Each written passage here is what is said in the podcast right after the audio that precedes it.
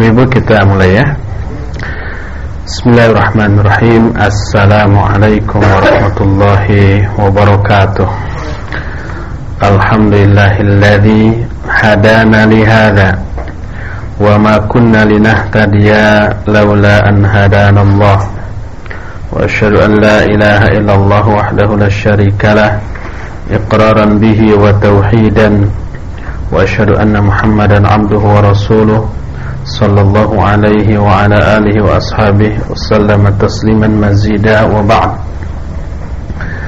فإن أصدق الحديث كتاب الله وخير الهدي هدي محمد صلى الله عليه وآله وسلم.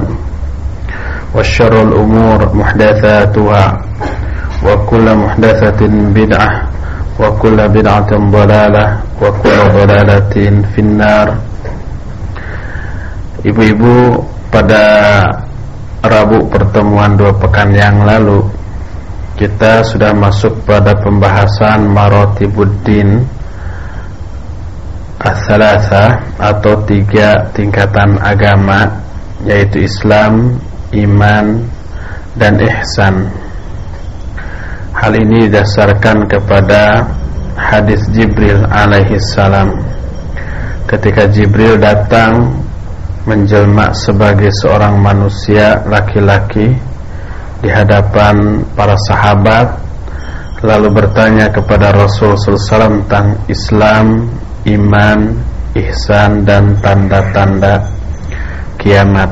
Lalu semuanya itu dijawab. Dari sinilah para ulama menyatakan tentang tiga tingkatan dalam agama dimulai dari tingkatan terendah yaitu Islam setelah itu iman setelah itu barulah ihsan.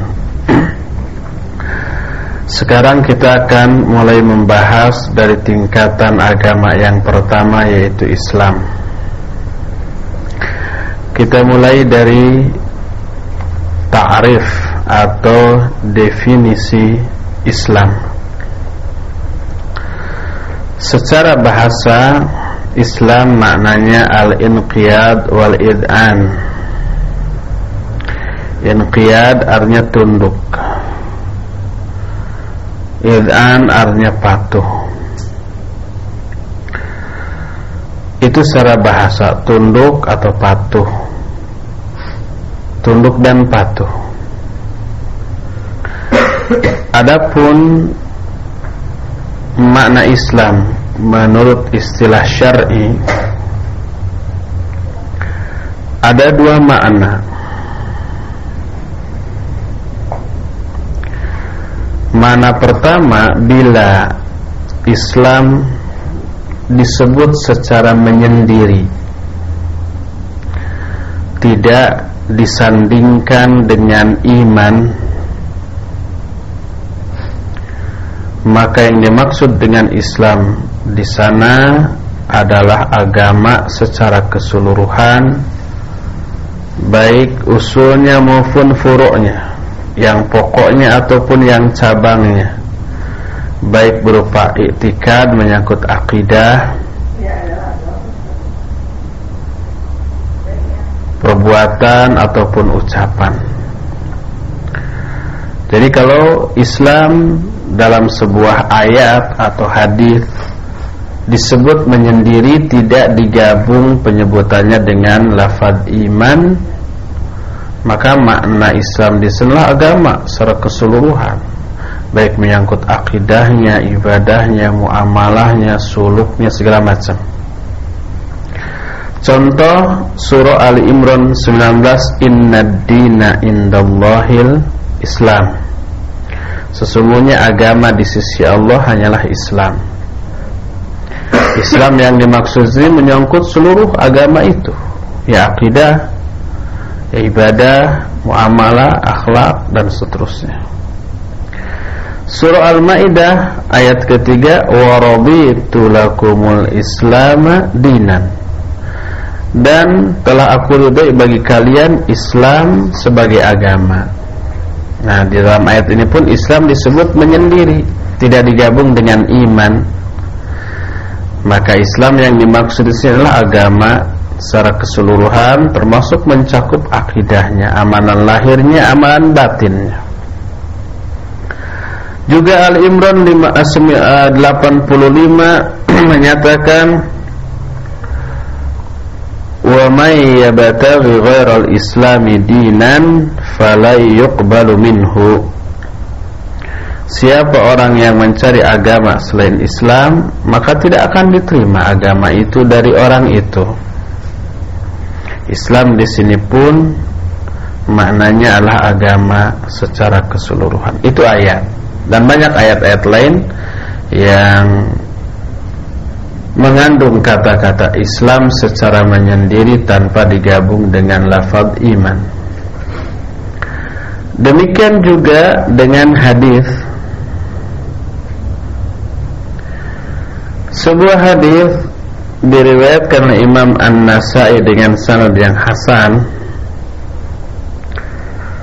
juga dalam kitab Sahih Bukhari secara mukhtasar Nabi alaihi salatu wasallam bersabda Iza aslamal abdu Fahasuna islamuhu Kataballahu lahu Kulla hasanatin kana azlafaha Wa muhiyat Anhu kullu sayyiatin kana azlafaha bila seorang hamba masuk Islam lalu keislamannya bagus.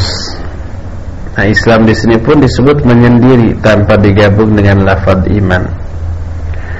Maka Allah akan mencatatkan bagi orang itu semua kebaikan yang dulu pernah dilakukan dan dihapus dari diri orang itu semua kesalahan yang dulu pernah dilakukannya. Jadi ada orang kafir.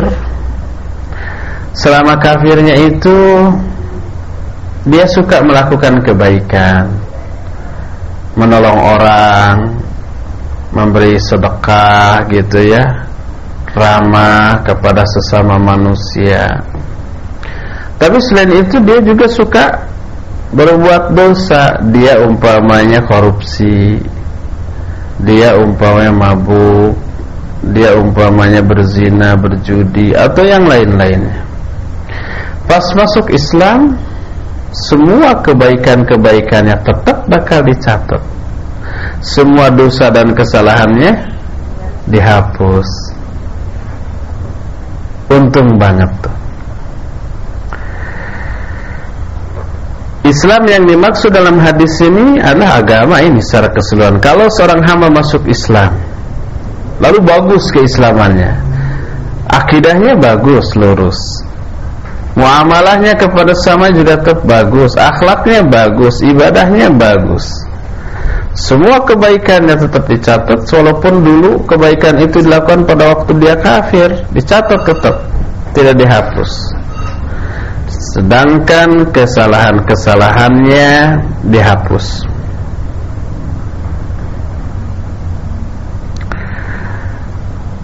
Itulah makna Islam yang pertama. Kalau dia disebut menyendiri Tidak digabung dengan lafad iman Maka maknanya adalah agama ini secara keseluruhan Baik amalan lahirnya ataupun batinnya Mana kedua dari Islam secara istilah syar'i adalah kalau Islam ini disandingkan dengan lafaz iman maka Islam di sini maknanya hanyalah ucapan dan amalan lahir dan tidak mencakup amalan batin. Kalau Islam disandingkan dengan iman dalam sebuah kalimat, sebuah ayat, umpamanya hadis gitu ya. Dalam kalimat itu, dalam ayat itu, dalam hadis itu dua-duanya disebut ya Islam ya iman, dua-duanya disebut. Maka maknanya Islam dalam ayat atau hadis itu maknanya adalah amalan-amalan lahir. Tidak mencakup amalan batin. Sedangkan imannya amalan batin. Contoh Al-Quran Surah Al-Hujurat ayat yang ke-14 Dalam ayat ini dua-duanya disebut ya iman ya Islam Allah berfirman Qalatil a'rabu amanna Qul lam tu'minu walakin qulu aslamna. Walamma yadkhulil imanu fi qulubikum. Telah berkata orang Arab Badui orang Arab pegunungan karakternya ceplas-ceplos dia belak-belakan. Orang Arab Badui berkata amanna kami telah beriman. Ngaku iman dia Kul jawab olehmu Muhammad Lam tu'minu Kalian belum beriman Walakin kulu aslama Tapi katakanlah oleh kalian Kami sudah Islam Sudah Islam tapi belum Iman menunjukkan antara Islam dengan iman beda artinya di sini. Jadi dua-duanya disebut ya iman ya Islam dalam kalimat ini. Karena apa? Kalian baru Islam walamma yadkhulul imanu fi qulubikum karena iman itu belum masuk ke dalam hatimu. Jadi orang Arab Baduy ini baru kelihatan Islam dari amalan-amalan lahir saja. Salat, saum, zakat gitu ya. Tapi batinnya belum. Jadi baru Islam, belum iman.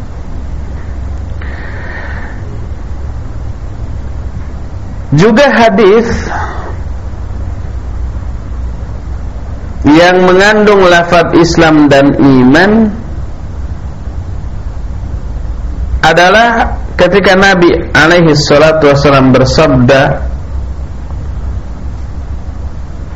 mengomentari perkataan Sa'ad radhiyallahu an. Kata Sa'ad, "Ma an fulanin fa wallahi inni la arahu mu'minan." Bagaimana pendapatmu tentang si fulan? Demi Allah aku melihat orang si fulan itu seorang mukmin. Itu kata Sa'ad. Kata Sa'ad bahwa dia orang mukmin. Berkatalah Rasul SAW, "Au muslimun," atau dia hanya seorang muslim. Belum bukan mukmin tapi muslim. Jadi mukmin dengan muslim di sini disebut berbarengan dan maknanya beda. Maknanya annaka lam tattali ala imanihi wa innama ittala'ta ala islamihi min al-a'mali dhahirah kamu tidak mengetahui isi hati dari iman orang itu Kamu hanya melihat keislaman dia dari amalan lahir Amalan lahirnya kelihatan setiap sholat ke masjid Setiap sholat ke masjid Setiap pengajian selalu hadir Setiap Ramadan saum Setiap ada zakat-zakat Setiap haji-haji uh, gitu. Lahirnya begitu. Lalu kata saat Wah demi Allah dia ini seorang mukmin. Tapi Nabi Shallallahu Alaihi Wasallam atas wahyu dari Allah mengetahui isi hati orang itu. Tapi tidak selalu Nabi mengetahui isi hati setiap orang. Kata Nabi Wasallam, oh dia Muslim, bukan mukmin. Juga uh, hadis riwayat Imam An-Nasai hadis yang tadi diriwayatkan oleh Imam Bukhari dalam kitab sahihnya dalam hadis lain riwayat Imam An-Nasai menyatakan la taqul mu'min wa muslim. Jangan kamu katakan dia itu mukmin, tapi katakanlah muslim. Jadi mukmin dan muslim dalam hadis ini dua-duanya disebut berbarengan, disandingkan. Nah, berarti maknanya pasti beda. Jadi muslim di sana maknanya amalan-amalan lahir saja Mukmin di sana maknanya amalan-amalan batin saja. Itulah takrif atau definisi Islam baik secara bahasa ataupun secara istilah syar'i. Secara bahasa artinya al-inqiyad wal id'an, tunduk dan patuh. Kalau secara istilah maknanya ada dua. Kalau dia disebut menyendiri, maknanya adalah agama keseluruhan, baik lahirnya maupun batinnya. Kalau disandingkan dengan iman, makna Islam di sana artinya hanya amalan-amalan lahir saja. Inilah poin pertama yang kita bahas tentang Islam. Kedua, apa sajakah rukun Islam? Apa makna rukun? Secara bahasa rukun adalah al-janibul aqwa Rukun maknanya adalah aspek terkuat dari sesuatu. Bagian paling kuat dari sesuatu. Itu rukun. Contohnya umpamanya rukun bangunan. Bangunan ini ada rukunnya. Apa rukunnya? Ya bagian yang terkuat dari bangunan itu. Yaitu tiangnya gitu. Rukun kaum Kaum itu ada rukunnya juga. Komunitas manusia ada rukunnya. Siapa rukunnya? Orang yang terkuat di dalam kaum itu, pemimpinnya atau tokoh-tokohnya. Rukun ini ada dua macam. Pertama, ada rukun-rukun yang apabila tidak ada dalam sesuatu, sesuatu itu jadi hancur. Seperti umpamanya tiang dalam sebuah bangunan. Kalau umpamanya tiangnya tidak ada, amruk bangunan itu. Jadi mutlak ada. Ada lagi rukun yang ma la bil bil illa bihi. rukun yang hanya mengurangi kesempurnaan dari sesuatu itu. Sesuatu itu tanpa rukun ini tetap ada, tetapi tidak sempurna.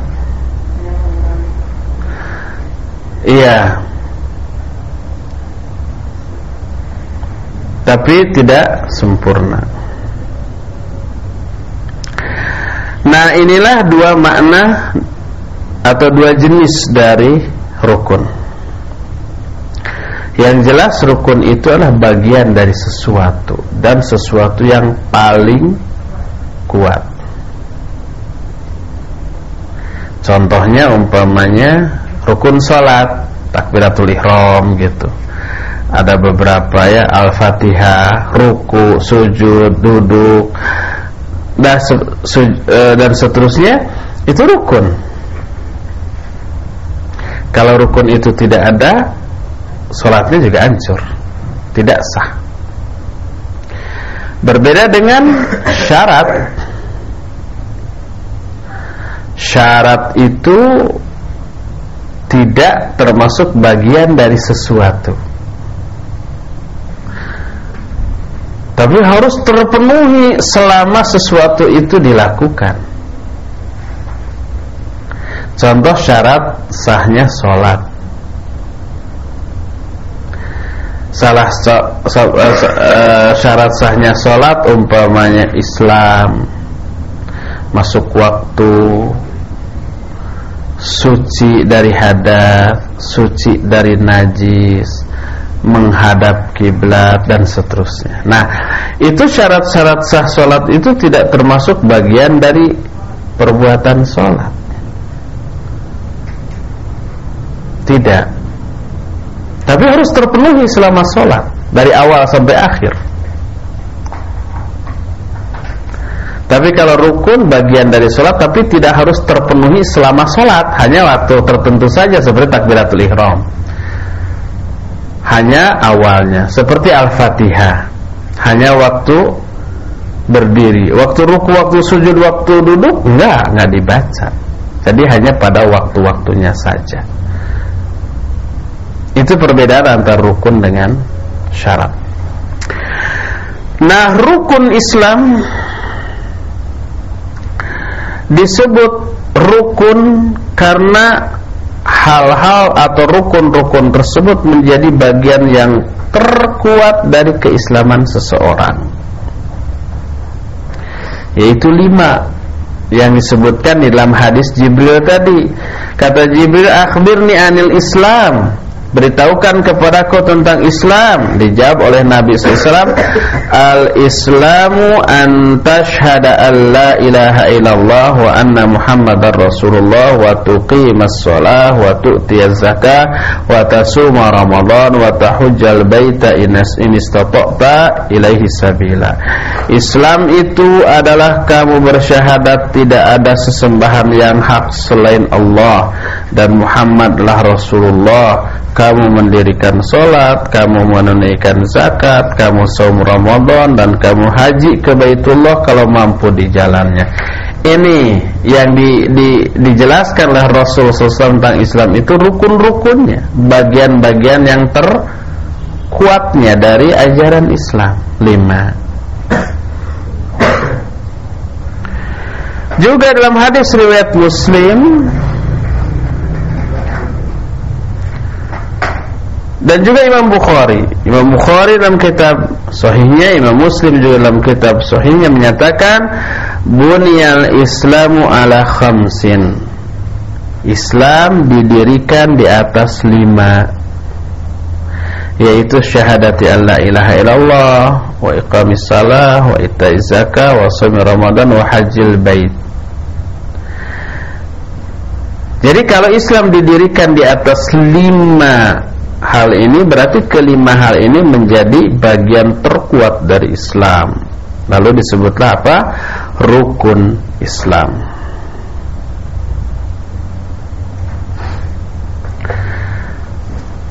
Rukun Islam ini ada dua macam. Pertama, rukun yang kauliyah Qauliyah itu berupa ucapan. Yang kedua Amaliyah Yang berupa amalan. Rukun yang qauliyah adalah rukun yang pertama Yaitu Syahadat La ilaha illallah. Sudah hanya itu. Dengan mengucapkan Asyhadu an la ilaha illallah Wa asyhadu anna muhammad rasulullah.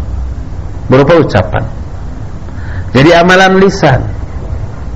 Dan amalan lisan wajib Dilakukan Melibatkan lisan. Ada gerakan lisan Tidak boleh kita sambil menutup Mulut Hanya dibisikan dalam hati Syahadat dalam hati. Enggak Enggak sah. Karena dua mengikrarkan dua kalimat syahadat adalah amalan lisan bukan amalan hati. Itu yang kauliyah adapun yang amaliyah adalah yang sisanya. Salat zakat saum haji.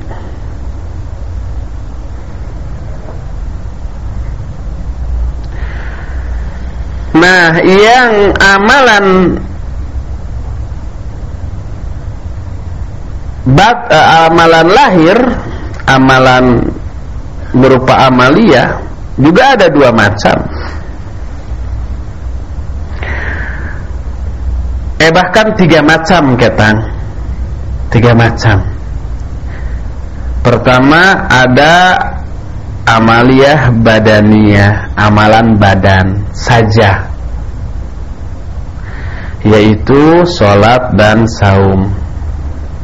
Di sana tidak perlu harta ada amalan maliyah, amalan harta yaitu zakat saja. Amalan harta saja sebab coba mengeluarkan harta. Dan yang ketiga ada yang amalan badaniyah dan maliyah badan sekaligus harta yaitu haji. haji langsung oleh badan juga butuh harta, perbekalan, ongkos, minimal dengan resiko siap sengsara untuk di Indonesia 30 juta. Itu nggak bisa beli oleh-oleh pulangnya. Kalau ingin sedikit agak punya untuk oleh-oleh 40 juta.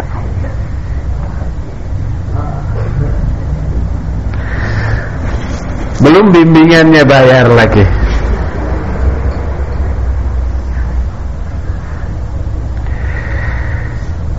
Jadi rukun Islam ada dua macam, ada yang kauliyah, ada yang amaliyah. Yang kauliyah syahadat la ilaha illallah, yang sisanya amaliyah. Yang amaliyah ada tiga macam, ada yang badaniah saja, ada yang maliyah saja, ada yang dua-duanya maliyah dan badaniyah. Kita mulai dari rukun yang pertama yaitu dua kalimat syahadat. Rukun ini merupakan pokok dari seluruh rukun Islam. Tidak bisa seorang hamba memasuki dan mengamalkan syariat Islam yang mana pun kecuali dengan dua kalimat syahadat ini sebelumnya. Seorang kafir tiba-tiba langsung sholat, langsung saum, zakat, haji, nggak sah tanpa dua kalimat syahadat.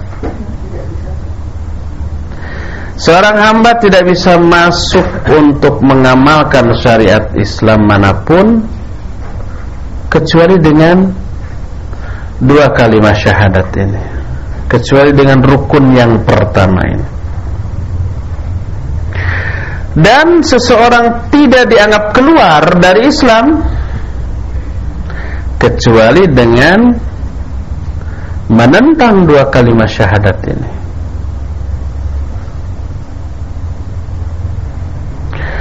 Oleh karena itu Rasul SAW tidak mendakwahkan atau tidak mengajak manusia kepada apa pun sebelum mendakwahkan dua kalimat syahadat ini. Sebelum mengajak manusia kepada dua kalimat syahadat ini. Nabi SAW begitu dakwah tidak langsung nyuruh sholat zakat, saum, haji, silaturahmi, tolabul ilmi enggak. Dua kalimat syahadat.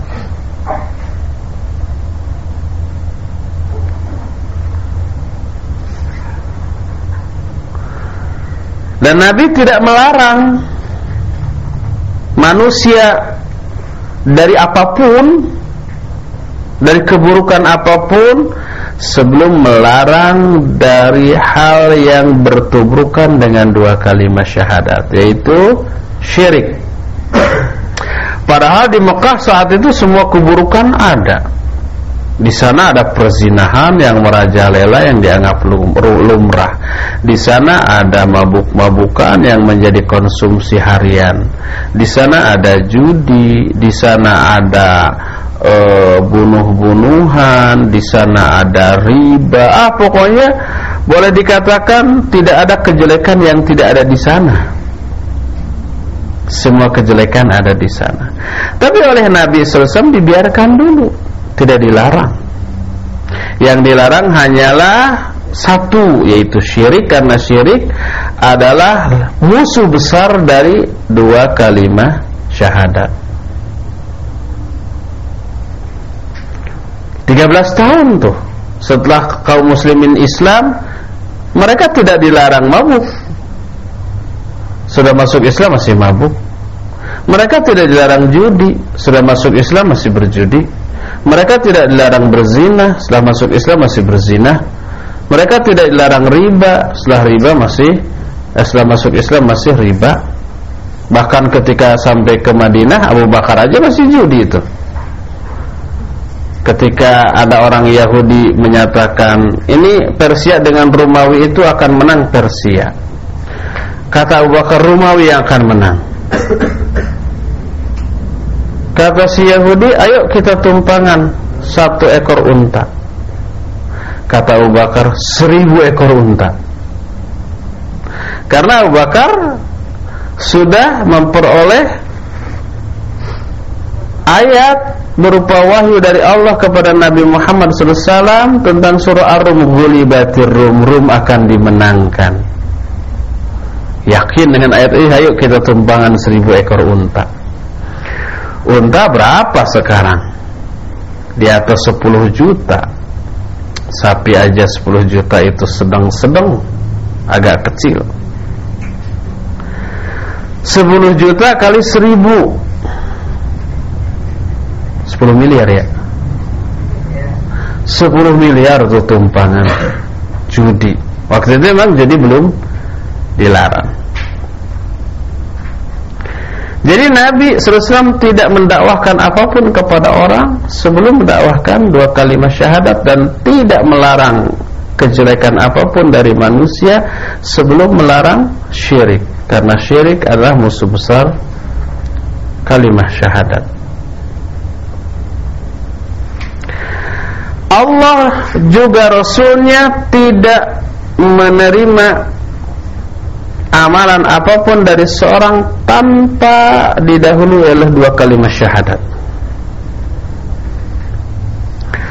Dua kalimat syahadat ini adalah yang pertama, syahadat yang pertama la ilaha illallah mentauhidkan al-ma'bud. Apa arti mentauhidkan? Mengesahkan. Kalau al-ma'bud sesembahan. Mengesahkan sesembahan. Siapa sembahan di sini? Allah yang telah menciptakan makhluk khusus untuk beribadah kepadanya. Al-Ma'bud yaitu Allah tidak menciptakan makhluk kecuali makhluk itu untuk beribadah kepadanya semata-mata dan tidak mensyarikatkannya dengan suatu pun. Itu syahadat yang pertama, la ilaha illallah. Dan syahadat yang kedua Muhammad Rasulullah adalah tauhidut tariq alladzi la yusilu ila Allah taala illa minhu. Tauhid yang ke eh, tauhid syahadat yang kedua yaitu Muhammad Rasulullah adalah tauhid thariq. Mengesahkan jalan yang tidak bisa seseorang sampai ke, kepada Allah kecuali dengan jalan ini. Satu-satunya jalan yang bisa sampai kepada Allah adalah jalan yang diajarkan oleh Rasul sallallahu alaihi wasallam. Yang disembah Allah cara menyembah Allahnya harus dengan cara tertentu. Nggak boleh sembarangan ngarang-ngorong tapi harus dengan cara yang diajarkan oleh Nabi Muhammad sallallahu alaihi wasallam. Dan tidaklah diterima agama mana pun dari orang yang mencari agama lain jadi agama ini intinya dua, la ilaha illallah dan Muhammad Rasulullah. La ilaha illallah menunjukkan yang disembah hanyalah Allah, Muhammad Rasulullah menunjukkan cara menyembah Allahnya harus dengan cara yang diajarkan oleh Rasul SAW. Inilah agama. Kalau menyembah Allah tapi caranya lain, nggak diterima caranya benar sesuai dengan Rasul SAW tapi ditujukan bukan kepada selain Allah. Ditolak. Salat umpah ya khusyuk. Ya sesuai dengan sunnah Rasul tapi niatnya ria ditolak. Niatnya ria niatnya bukan untuk ibu ria tapi untuk dipuji. Ditolak Inilah rukun yang pertama. Ar-ruknu tsani, rukun yang kedua, iqamatus shalah, mendirikan salat.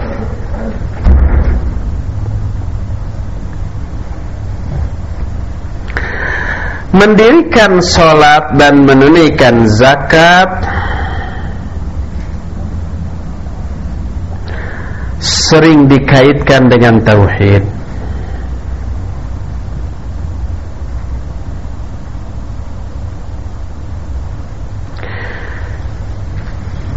Didahulukannya dua hal ini yaitu sholat dan zakat setelah syahadat dibanding amal-amal yang lainnya menunjukkan keutamaan dua rukun ini yaitu sholat dan zakat. Allah berfirman dalam surah Al-Baqarah ayat 43 ayat 110 juga An-Nur 56 Al-Muzammil ayat 20 lafadznya sama. Wa aqimus sholata wa atuz zakah. Dan dirikanlah solat dan tunaikanlah zakat. Ini berupa perintah. Bernada suruhan. Tegakkan solat bayar zakat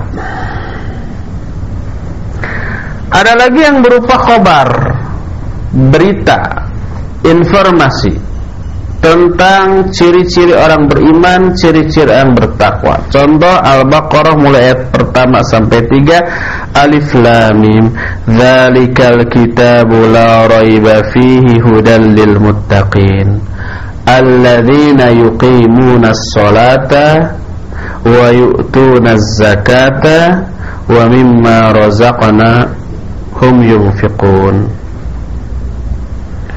Alif Lam Mim Inilah kitab yang tidak ada keraguan di dalamnya merupakan petunjuk bagi orang-orang yang bertakwa. Siapa orang bertakwa itu? Yaitu orang-orang yang mendirikan sholat dan menunaikan zakat dan menginfakkan sebagian dari apa yang telah kami rizkikan kepada mereka. Jadi sholat dan zakat di sini selalu disandingkan.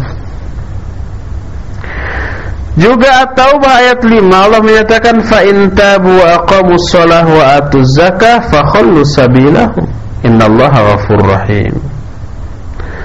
Kalau mereka tobat lalu menegakkan sholat dan menunaikan zakat maka biarlah biarkanlah mereka Allah Maha Pengampun dan Maha Rahim.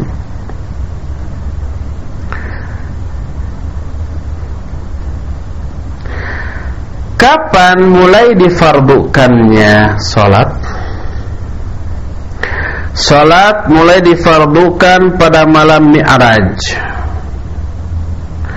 Sepuluh tahun setelah beliau diutus menjadi nabi, menjadi rasul sallallahu alaihi wasallam. Sebelum turunnya perintah sholat Nabi tidak pernah mendakwahkan apa pun selain Tauhid. Jadi perintah pertama Tauhid Perintah kedua baru sholat. Itu pun setelah 10 tahun Nabi me me mendakwahkan Tauhid. Jadi Pembangunan fondasi Islam yaitu Tauhid ini 10 tahun Barulah setelah fondasinya kuat Dibuatlah tiang dari agama ini. Apa tiangnya bu? Salat Salat ini memang tiangnya agama Berdasarkan hadis. Ra'sul amri al-islam Wa umuduhu as-salah Itu yang sahih. Pokok pangkal segala urusan adalah Islam Dan tiangnya Islam adalah salat Kalau As-salatu imaduddin itu bukan hadis. Salat adalah tiang agama. Faman aqamaha faqad aqamaddin wa man tarakaha faqad hadamaddin. Itu ucapan Umar bin Khattab. Isinya benar tapi. Tapi hadis yang menyatakan Islam uh, salat adalah uh, tiangnya Islam, iya ada. Ra'sul amri al-Islam wa umuduhu as-salah.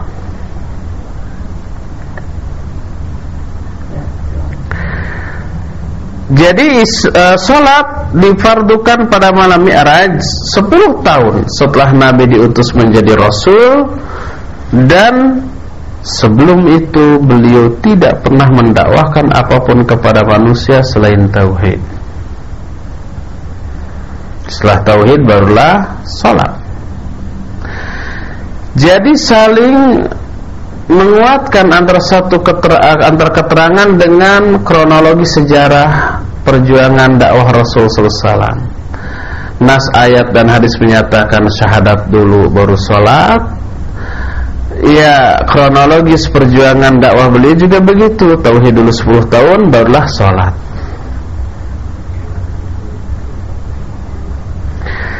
Terus kalau ada orang yang meninggalkan sholat apa hukumnya dan apa sanksinya? Banyak ayat dan hadis yang menunjukkan dikafirkannya orang yang meninggalkan sholat dan dianggap tidak memiliki iman serta disatu golongankan dengan iblis Contoh. Pertama surah Maryam ayat 59 sampai 60. Allah berfirman Fa khalafa min ba'dihim khalfun adha'us shalah wattaba'us syahwat fasawfa yulqawna ghiyya illa man taba wa amana wa amila maka muncullah setelah mereka satu generasi yang melalaikan sholat dan mengikuti syahwat kelak mereka akan masuk kepada al-ghiyya yaitu neraka sebuah lembah di dalam neraka. Kecuali orang yang tobat beriman dan beramal soleh Nah, jadi ada generasi nanti yang menyanyiakan sholat dan men mengikuti syahwat. Masuk neraka, masuk sebuah lembah di dalam neraka, kecuali kalau dia tobat, iman dan amal soleh. Kecuali tiga nih. Pertama tobat, berarti kalau tobat meninggalkan perbuatan yang selama ini dilakukannya, meninggalkan sholat, itu yang dilakukannya tinggalkan. Itu berarti sholat lagi gitu ya. Tobat. Lalu iman lalu amal soleh.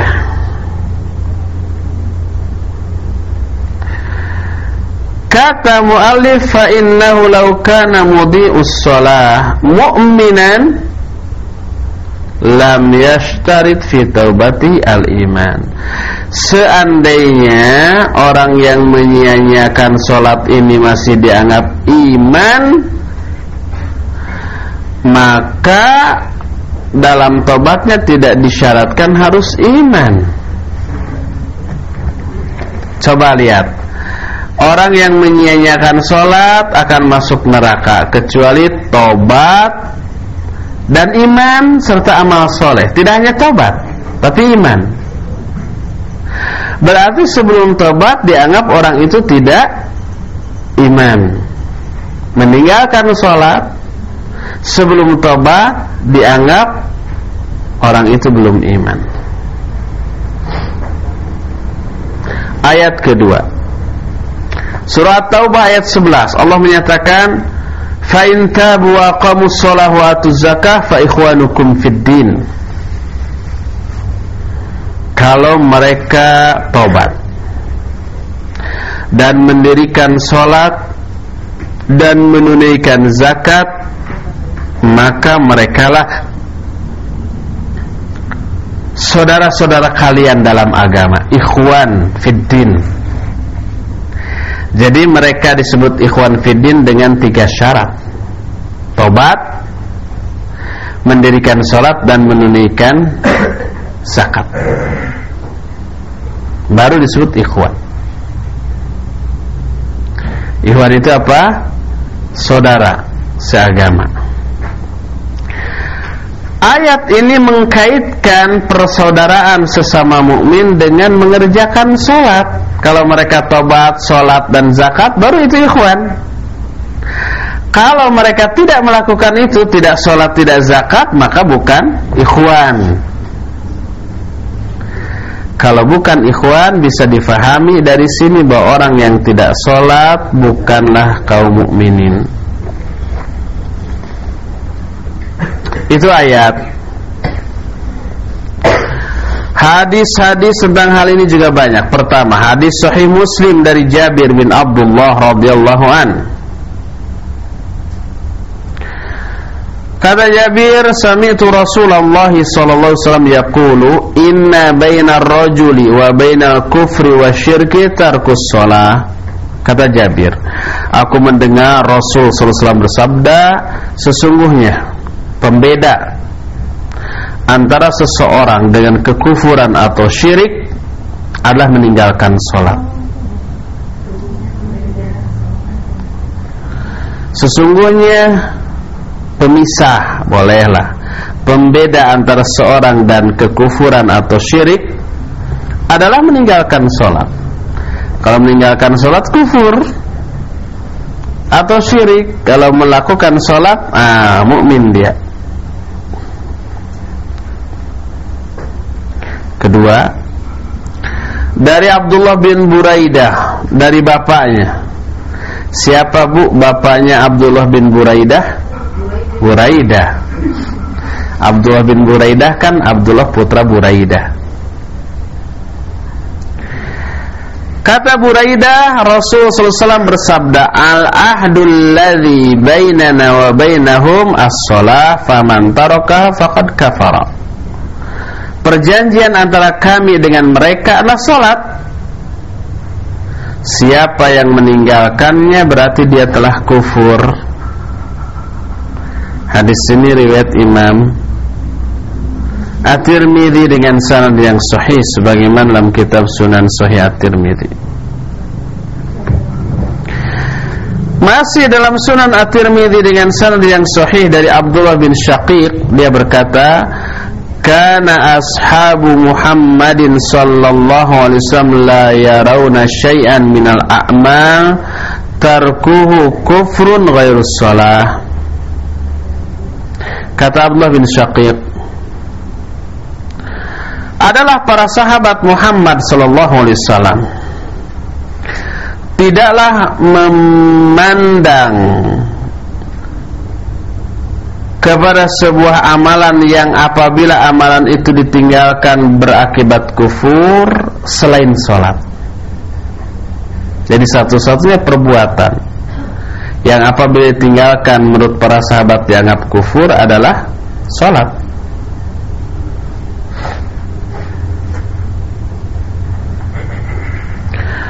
Di dalam syariat yang suci ini ada ayat atau dalil yang menjelaskan wajibnya membunuh orang yang meninggalkan sholat. Pertama ayat. Yang tadi atau ayat 5 perangi mereka. Perangi mereka bunuh mereka.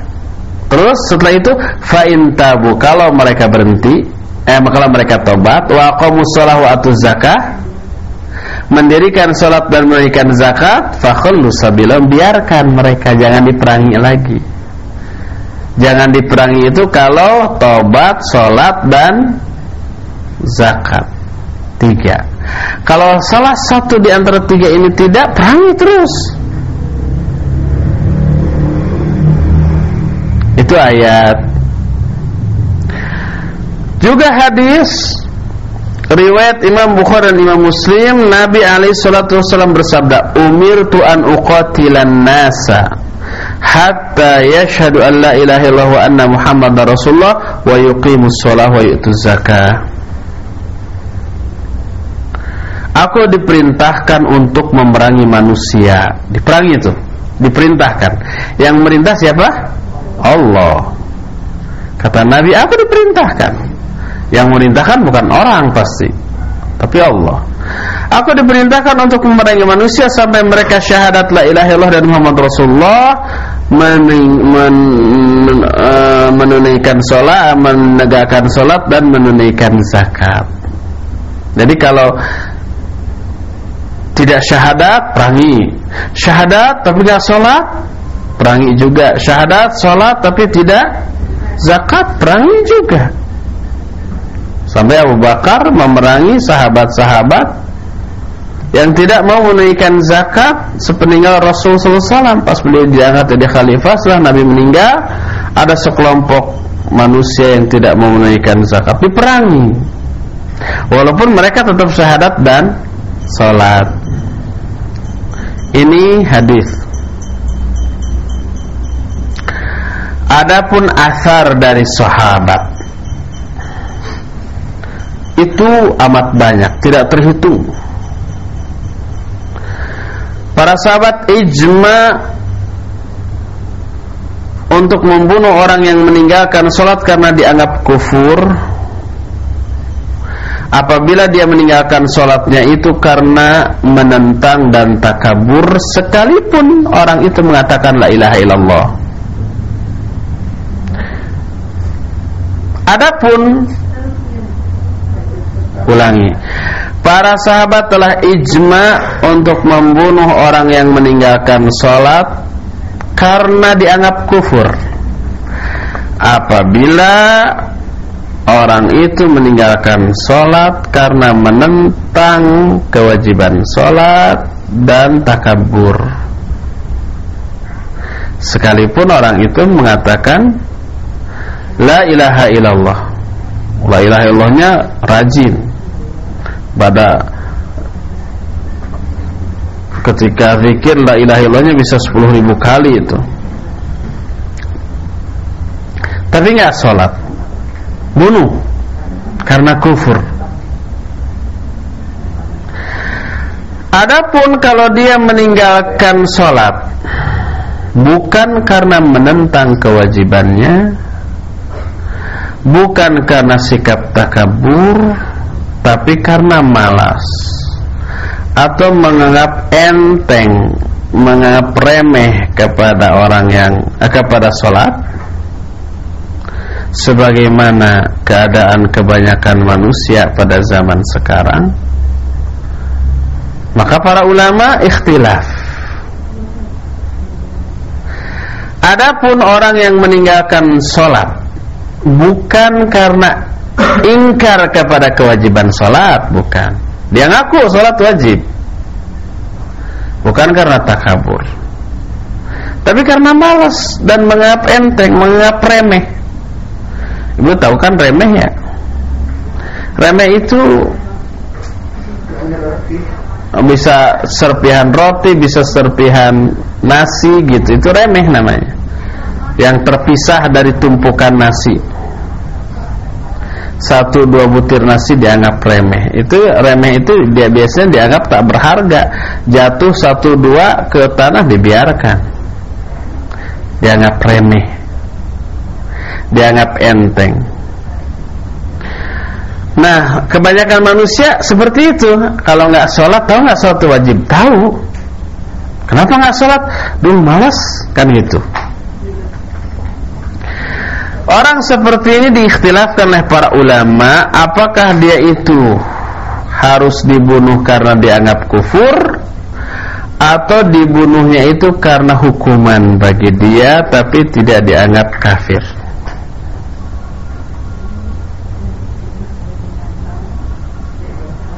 Jadi tetap sama-sama harus di apa?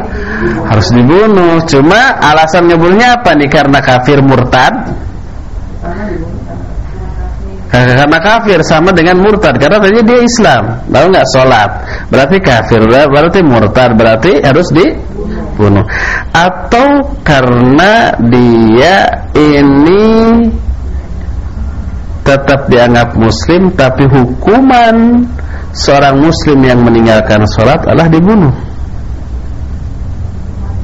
Ini ulama ikhtilaf tapi sama-sama semuanya sepakat harus dibunuh. Cuma alasan dibunuhnya ini beda. Apakah dibunuh karena kafir, murtad, apakah karena hukuman bagi orang yang meninggalkan sholat tapi masih dianggap muslim. Hampir semua ulama sepakat begitu harus dibunuh kecuali Imam Abu Hanifah menyatakan dia tidak kufur dan dia tidak boleh dibunuh tapi harus dihukum dan dipenjara sampai dia sholat. Tahan di penjara. Iya bal yu'zar wa yuhsab wa yuhbas. Hatta yusalliya Tuh, kalau ini diterapkan penjaranya nggak muat ibu. Banyak penjara daripada masjid nanti.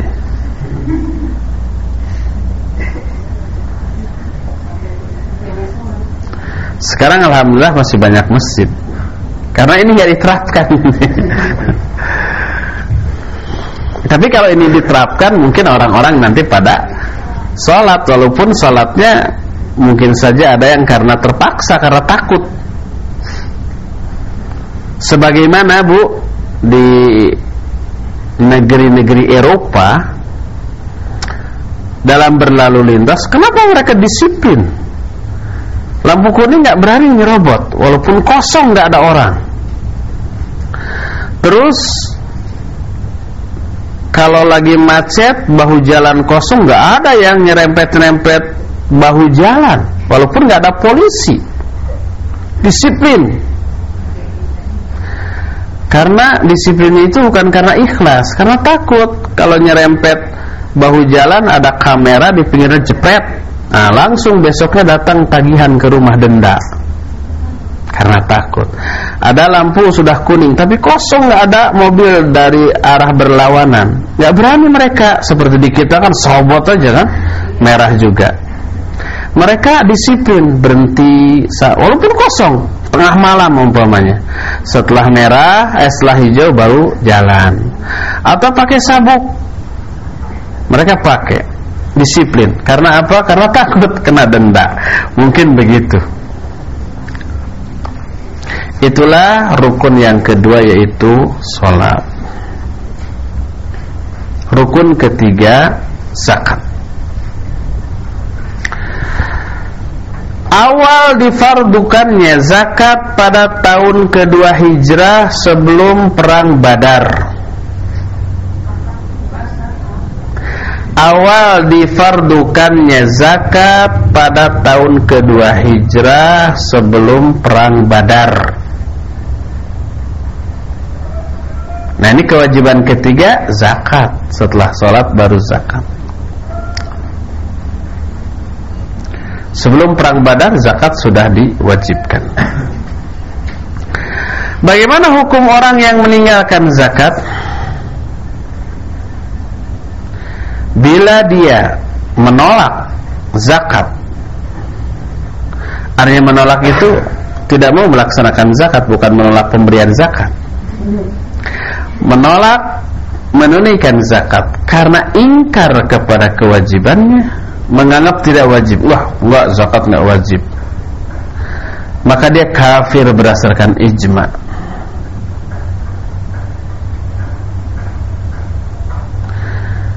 didasarkan kepada nas ayat dan hadis yang sahih. Kalau dia meyakini kewajibannya dan mereka adalah sebuah komunitas yang memiliki power, memiliki pasukan umpamanya, si imam harus memerangi mereka. Kalau seorang dua orang nggak perlu diperangi ya. Tapi kalau banyakkan satu kaum punya pasukan umpamanya perangi oleh imam diperangi tentu saja bukan imam pribadi yang turun tapi si imam mengerahkan pasukan tentara untuk memerangi mereka Berdasarkan hadis yang tadi umir an uqatilan nas hatta yashhadu an la ilaha illallah wa anna muhammadar rasulullah wa yuqimus shalah wa yu'tuz zakah. Fa idza fa'alu dzalika usimmu bihi dima'ahum wa amwalahum illa bihaqqihi wa hisabuhum 'ala Allah azza wa jalla. Kata Nabi sallallahu alaihi wasallam, Aku diperintahkan untuk memerangi manusia sampai mereka bersyahadat la ilaha illallah dan Muhammad Rasulullah. Menunaikan mendirikan salat dan menunaikan zakat maka apabila mereka telah melakukan itu, telah syahadat, salat dan zakat, terpeliharalah darah dan harta mereka dari aku maksudnya terpelihara itu darahnya nggak boleh dikocorkan, nggak boleh dibunuh, dilukai, hartanya nggak boleh dirampas. Illa bihaqqiha kecuali dengan alasan yang hak boleh dikocorkan darahnya walaupun mereka syahadat, sholat, zakat alasan yang hak itu contohnya dalam sebuah hadis la yahillu dammu muslim illa bi ihdath thalath tidaklah halal darah seorang muslim kecuali karena salah satu di antara tiga sebab. Pertama as asaibuz zani janda yang berzina wan nafsu bin nafsi. Kisos gitu ya. Dan yang ketiga at-tariku lidinihi al-mufariqu lil jamaah. Orang yang meninggalkan agamanya. Orang yang meninggalkan jamaah kaum muslimin murtad. Nah itu ada alasan yang benar walaupun mereka sholat sahadat, sholat, zakat tapi zina umpamanya. Halal tapi melalui proses persidangan nggak langsung ya. Umpah kita mendengar ada tempat kos-kosan dipakai zina gerbuk langsung aja dibunuh dirajam. Nggak boleh oleh kita.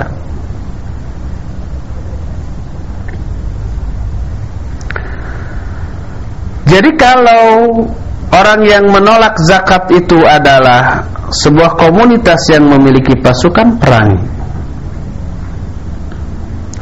tapi kalau orang yang menolak menunaikan zakat itulah individu, maka para ulama sepakat agar hartanya diambil secara paksa.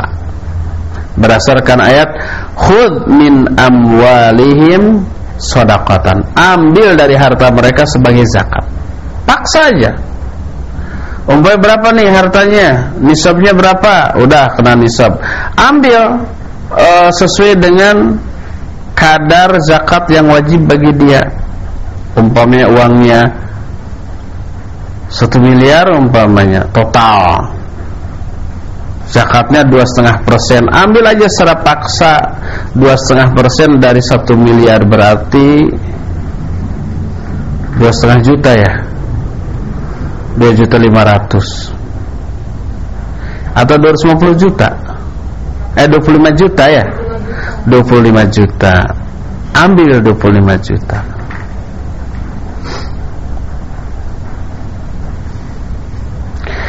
Tapi para ulama ikhtilaf dalam hal pertama apakah orang itu kufur apa enggak diambil paksa gitu ambil 25 juta dari satu miliar yang dia miliki. Udah dilakukan. Terus apakah dia kufur?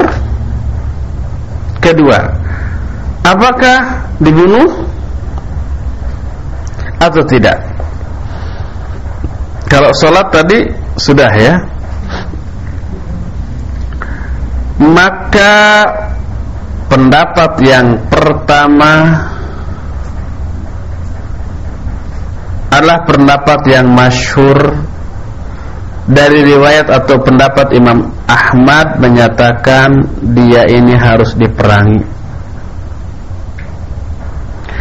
Berdasarkan hadis yang tadi umirtu an uqatilan nas, aku diperintahkan untuk memerangi manusia sampai mereka syahadat la ilaha illallah Muhammad Rasulullah, menegakkan salat dan menaikkan zakat. Kalau salah satu di antara tiga ini tidak dilaksanakan, perangi. Syahadat, sholat tapi tidak zakat, perangi. Makanya Abu Bakar juga memerangi orang yang syahadat sholat tapi tidak zakat.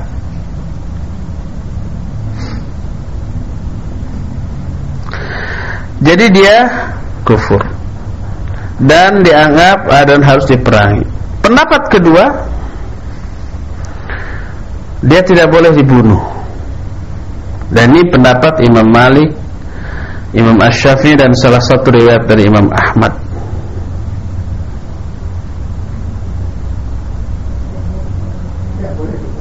Tidak boleh dibunuh. Tidak boleh diperangi.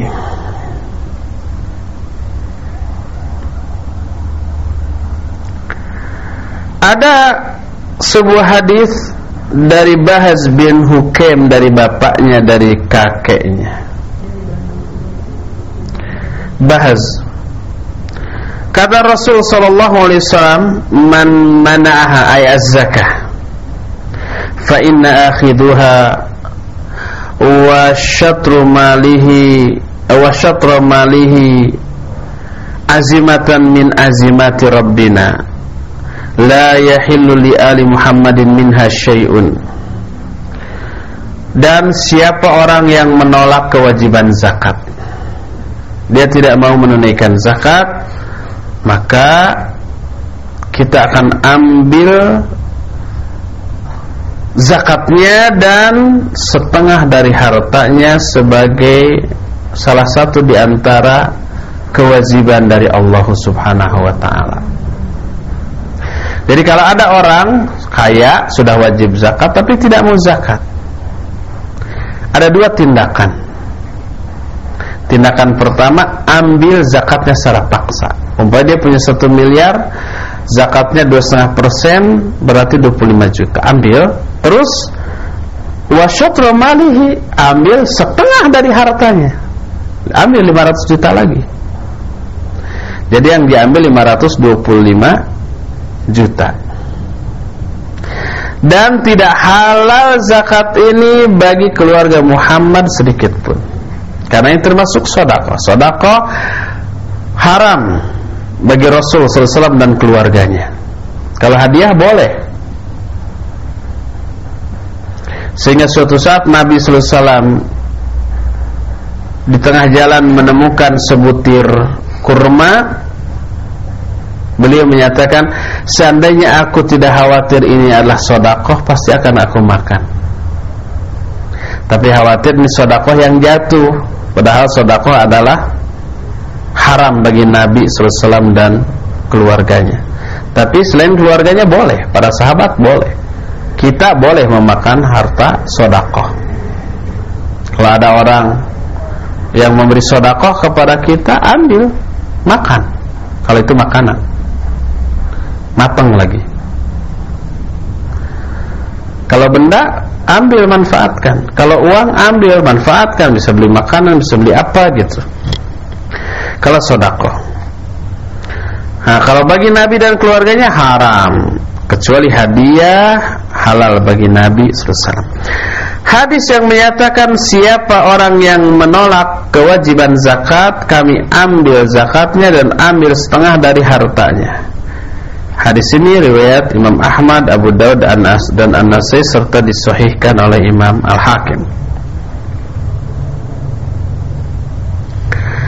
Imam Asy-Syafi'i rahimahullah mengomentari pendapat ini dan menetapkannya. Beliau menyatakan la yuthbituhu ahlul ilmi bil hadis. Kata Imam Ahmad, tidak ada seorang ahli ilmu pun yang menetapkan hal ini berdasarkan hadis lau sabata laqul nabihi seandainya ini ada hadisnya pasti kami pun berpendapat dengan hal ini. Imam Asy-Syafi'i ketika mengomentari penetapan hal ini beliau menyatakan ini tidak berdasarkan hadis. Kalau ada hadisnya kami juga berpendapat seperti itu. Tapi ternyata ada hadis ini Jadi orang yang tidak mau berzakat ambil zakatnya secara paksa, selain diambil zakatnya secara paksa juga diambil setengah dari hartanya. Jadi ruginya lebih besar ya.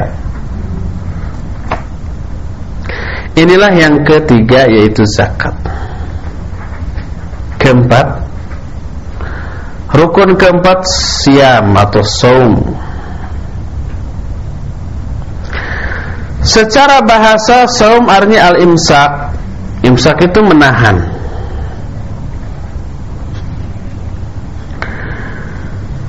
Adapun menurut istilah syar'i, saum adalah imsakun makhsusun fi zamanin makhsusin bi syara'iti makhsusah. Bi syara'iti makhsusatin. Saum secara istilah syar'i adalah menahan dengan makna khusus. Tidak menahan sembarang menahan tapi menahan dari tiga perkara makan minum dan syahwat. Tidak menahan dari bicara bicara boleh selama isinya baik. Tidak menahan diri dari beraktivitas boleh. Tidak menahan diri dari hadas mau ke WC berulang kali boleh. Jadi imsakun maksusun menahan dirinya dalam hal-hal khusus. Fi zamanin maksusin pada waktu tertentu. Waktunya yaitu ketika fajar sampai matahari tenggelam sampai maghrib. Itu. Bukan dihitung jamnya. Oh kalau mat, e, fajar jam setengah lima maghrib jam enam berarti tiga belas setengah jam. Ah lalu dihitung aja tiga belas setengah jam mulai saumnya jam sepuluh pagi nanti bukanya jam setengah dua belas malam. Nggak boleh seperti itu. Bukan karena waktu panjangnya waktu. Tapi karena fenomena alam gejala alam. Karena fajar dan maghrib. Dan ini waktu panjang pendeknya beda-beda setiap negara. Kalau di Eropa pas musim dingin musim dingin itu sahurnya jam 7 pagi. Nanti jam 3 jam setengah 4 sudah maghrib. Jadi sahur aja masih kenyang sudah harus buka enak. Makanya saum di musim dingin di sana kurang terasa perjuangannya kerjanya tidur seharian karena dingin males keluar kalau nggak ada pekerjaan. Ah, musim panas sebaliknya. Sahur jam 1 Karena jam setengah 2 jam 2 Sudah sholat subuh. Bukanya nanti jam 10 Malam. Malam maghribnya. Wah ya panas haus. Ya pemandangan mengerikan Kalau musim panas di sana orang itu Buka aurat tapi kalau musim dingin wanitanya kayak di jilbab.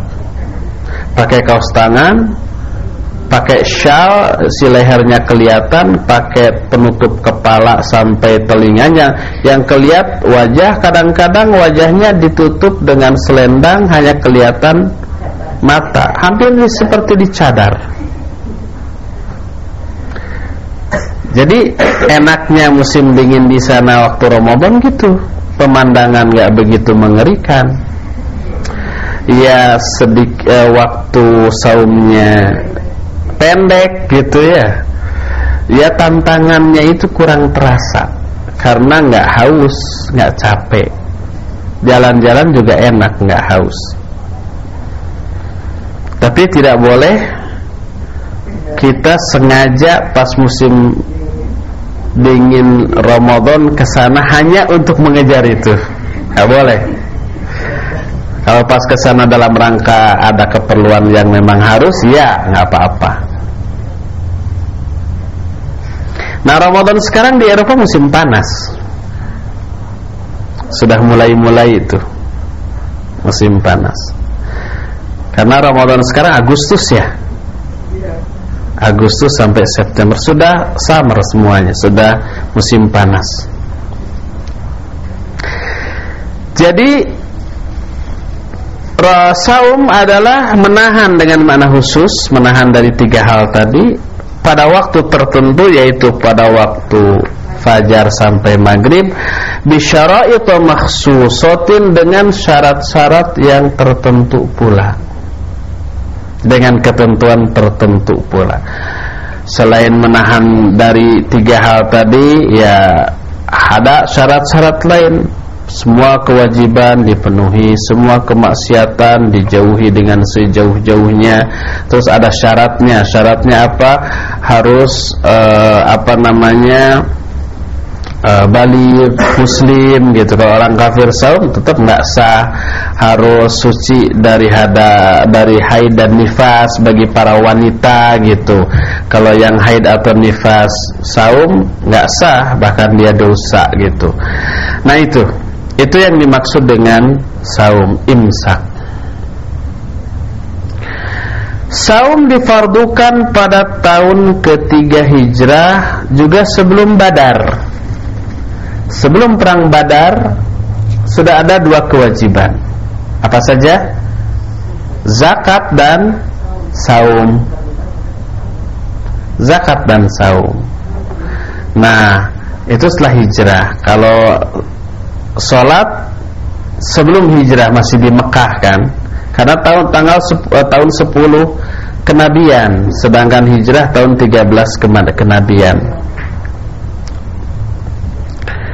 jadi saum diwajibkan tahun kedua. Hijrah. Eh saum tahun kedua bu saya tadi bilang tahun ketiga gitu? Oh. Afwan. Tahun kedua hijriah sama dengan dengan dengan zakat tetapi lebih dahulu zakat. Tahun kedua bukan tahun ketiga. Fi sanati tsaniyah minal hijrati qabla badr. Sebab perang badar juga tahun kedua. Zakat.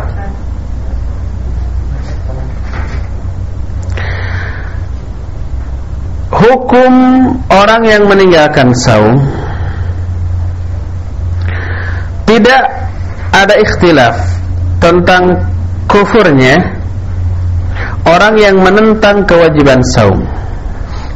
Jadi kalau ada orang berkeyakinan tidak tidak wajib, maka dia kafir walaupun saum.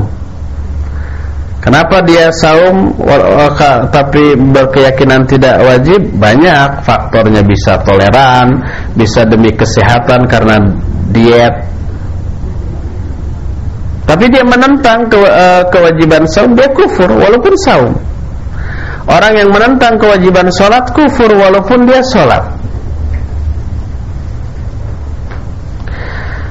Tapi para ulama ikhtilaf tentang orang yang meninggalkan saum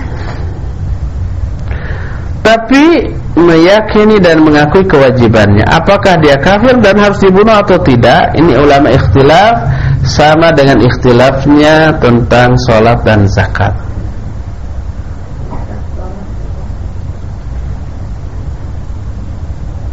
Ada yang menyatakan kafir dan harus dibunuh ada yang tidak. Ulama zaman sekarang yang menganggap kafir kepada orang yang meninggalkan sholat walaupun mengakui kewajiban sholat adalah Syaikhul Utsaimin rahimahullah. Beliau secara tegas menyatakan kafir orang yang tidak sholat walaupun dia masih mengakui kewajiban sholatnya Itulah yang keempat yaitu som. Kelima dan ini adalah terakhir dari rukun Islam haji dan rukun ini hanya bagi orang yang mampu di jalannya. Mampu dari beberapa segi. Pertama, kemampuan finansial, uang. Pasti semua kita ingin tapi nggak mampu dari segi ini. Kedua, mampu dari segi kesehatan, tidak sedang sakit, mampu di jalannya, tidak merepotkan orang. Ketiga, mampu dari segi keamanan, di jalannya aman, nggak sedang perang, baik di negeri sendiri, di jalan ataupun di di Mekahnya.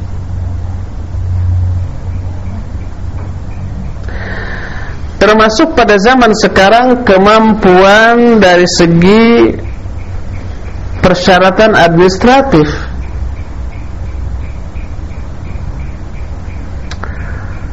Harus ada paspor gitu ya visa.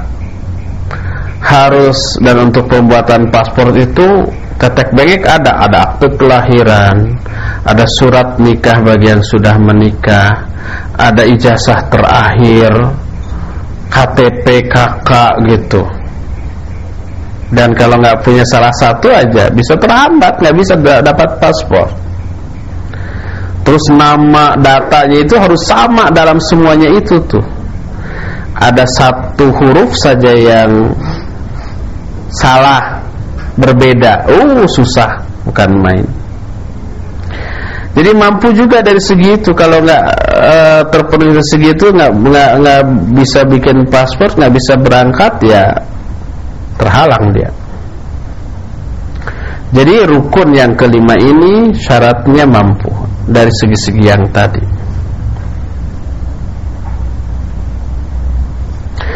Berkata Imam Ibnu Hajar al-Asqalani rahimahullah, "Annal istita'ah la takhtasu bizad war tata'allaqu bil mal wal badan." Kemampuan dalam berhaji tidak khusus dari segi perbekalan dan kendaraan saja, tapi juga ulangi. Imam Ibnu Hajar menyatakan kemampuan haji tidak khusus dalam hal perbekalan dan kendaraan saja tapi juga berkaitan dengan harta dan badan dalam di zaman Imam Ibnu Hajar persyaratan administratif mungkin belum ada nggak perlu ada paspor visa dan yang lain-lain ah di zaman sekarang ini juga berkaitan dengan masalah itu tuh Bahkan sekarang semuanya juga terpenuhi ada aturan lain yang disebut dengan kuota ya Bu. Kuota setiap daerah kan dibatasi. Sekarang kita daftar haji tahun 2009 mungkin dapat dapat kebagian 2011 atau 12. Karena sudah penuhnya waiting listnya aja udah ribuan di setiap kota.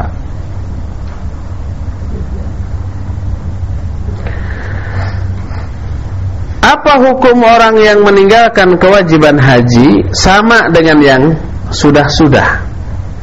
Orang yang mengingkari kewajiban haji dia kufur karena keingkarannya kepada kewajiban. Adapun orang yang tidak haji padahal dia mampu ulama ikhtilaf. Ada yang menyatakan kufur sama seperti sholat. Ada yang menyatakan tidak kufur dia tetap muslim wallahu a'lam inilah penjelasan tentang Islam dan rukun-rukunnya secara ringkas sehingga nanti kita tinggal masuk ke dalam tingkatan kedua dari agama ini yaitu iman Ya, kita break dulu Bu dengan tanya jawab. Apabila ada ibu-ibu yang ingin bertanya, silakan. Alhamdulillah. Silakan sambil diminum airnya, Bu.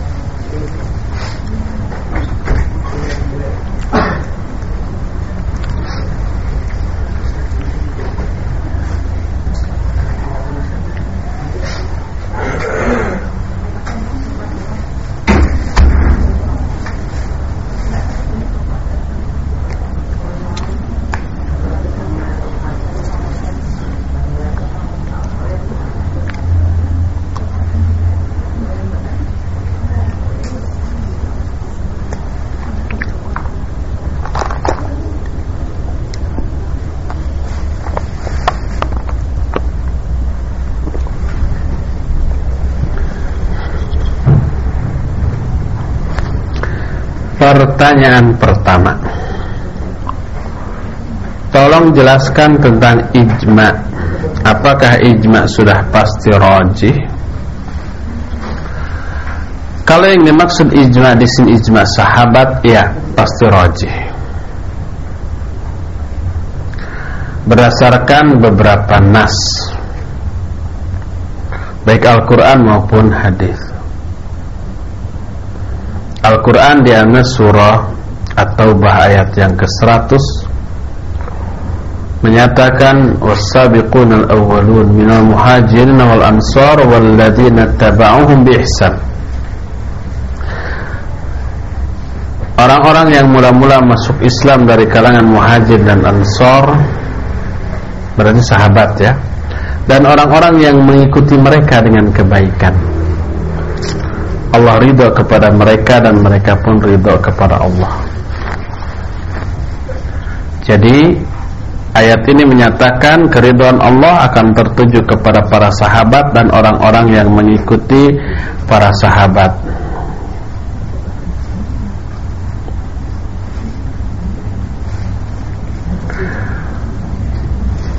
Kedua, Rasul alaihi salatu menyatakan la yajma'u ummati ala dhalalatin Allah tidak akan mengumpulkan umatku di atas kesesatan. Jadi kalau umatnya sepakat terhadap sesuatu berarti mereka tidak sesat di atas sesuatu itu.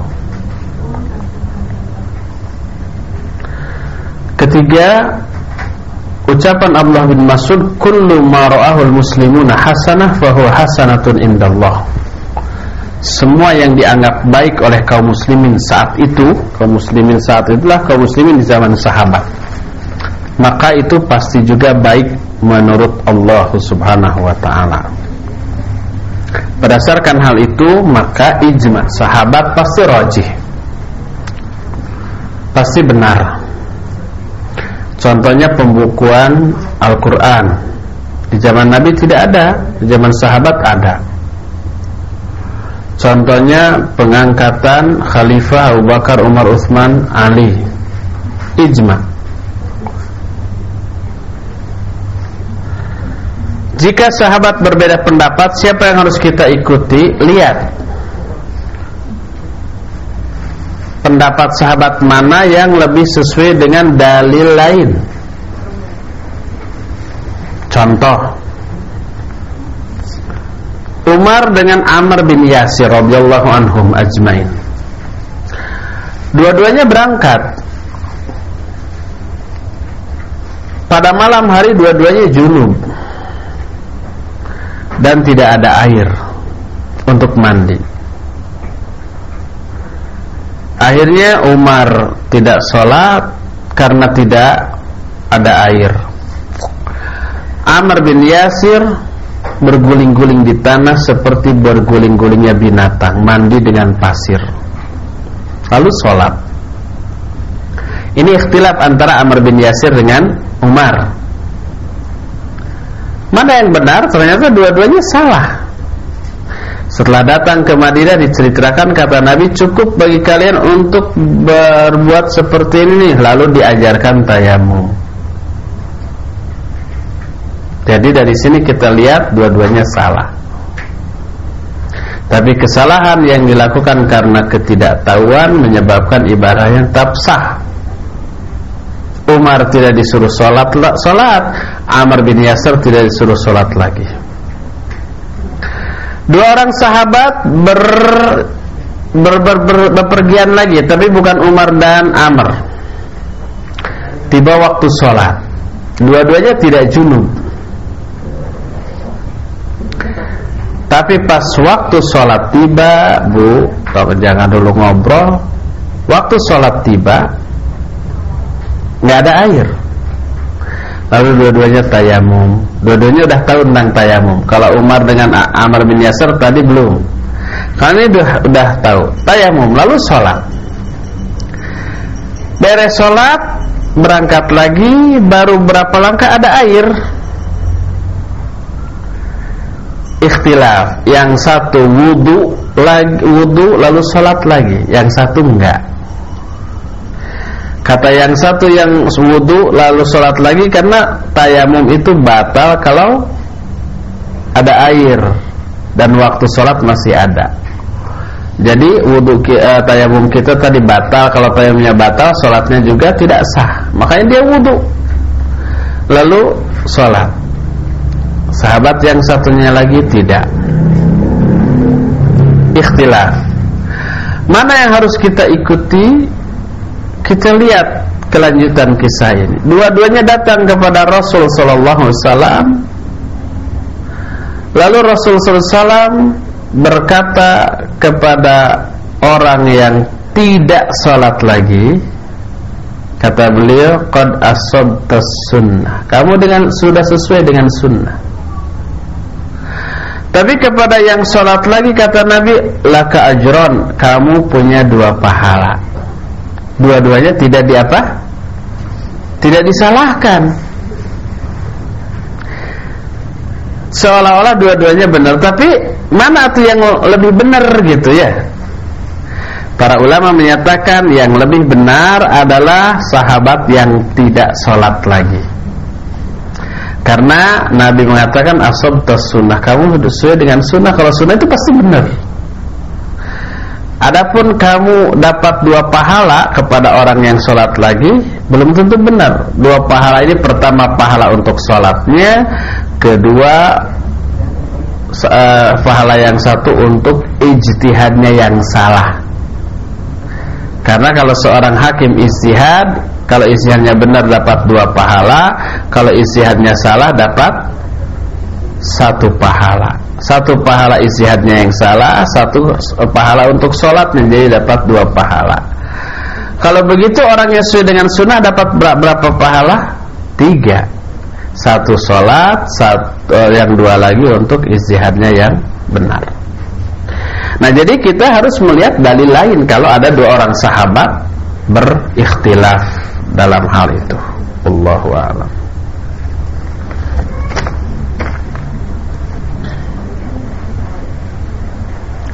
Seorang suami memiliki kebiasaan sholat isya tidur dulu Baru tengah malam harus dibangunkan istrinya Jika tidak maka ia tidak sholat Dan jika ditegur atau dinasihati maka istrinya yang disalahkan tidak membangunkannya Apakah memang salah istrinya dan istrinya tidak memelihara keluarganya dari api neraka ya.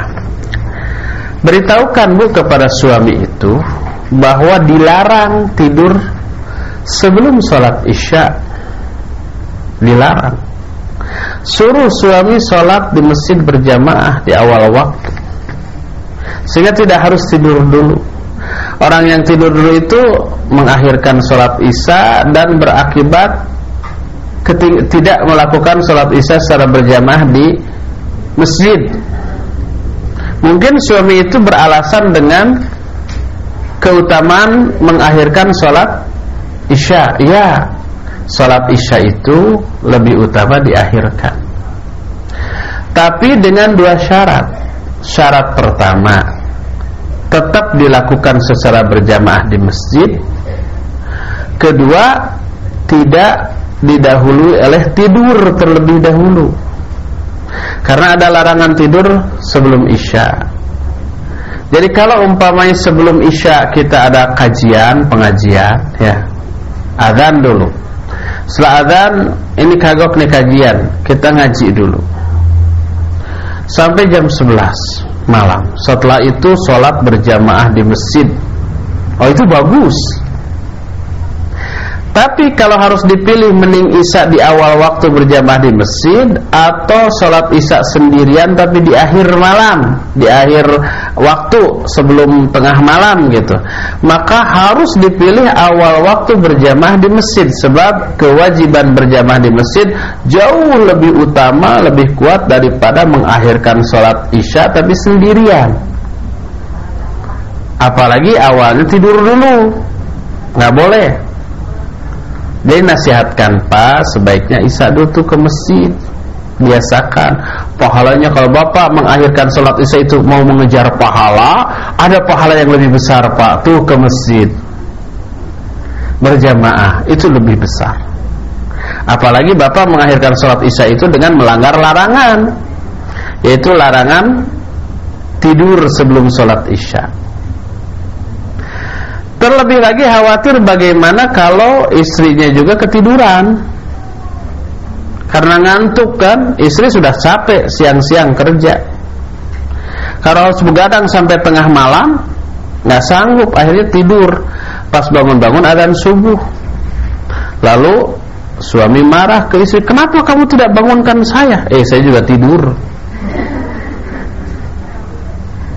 Suami salah. Kesalahannya ya membiasakan itu. Itu tidak boleh. Jadi beritahu bahwa tidur sebelum Isya itu hal yang terlarang. Wallahu a'lam.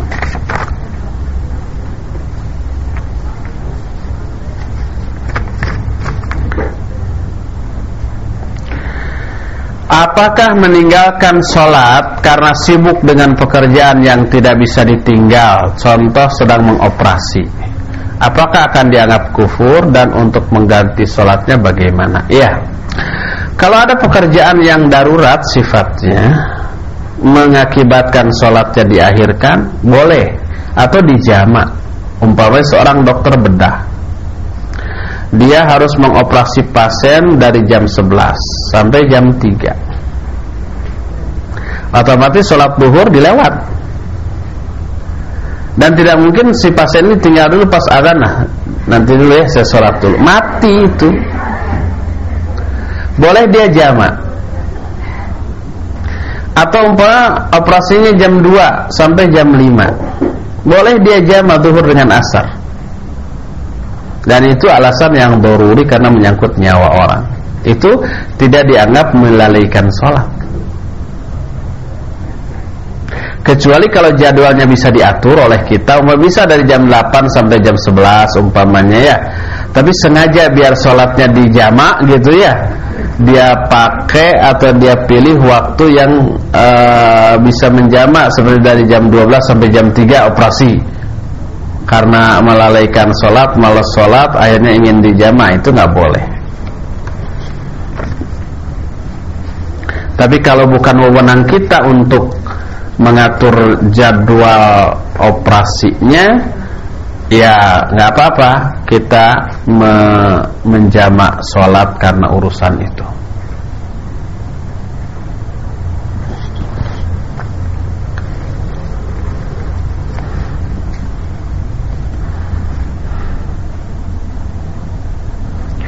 Bagaimana dengan pembantu rumah tangga yang jujur dan rajin bekerja dan sudah lama bekerja tapi malas disuruh sholat? Itu pembantu sama dengan anggota keluarga kita, Bu. Kita wajib mendakwahinya. Kita wajib mengajar dan mendidiknya. Coba cari alasan kenapa dia malas.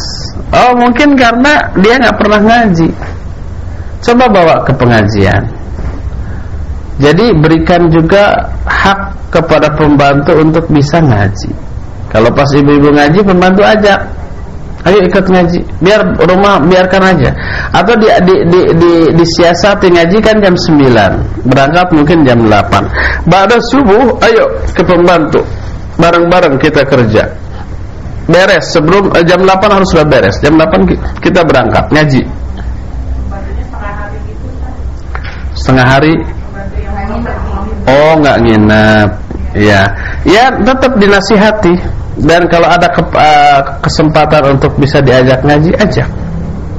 Bila perlu iming-iming. Kalau kamu mau mau apa mau diajak ngaji ada bonus nanti. Sekali ngaji 5000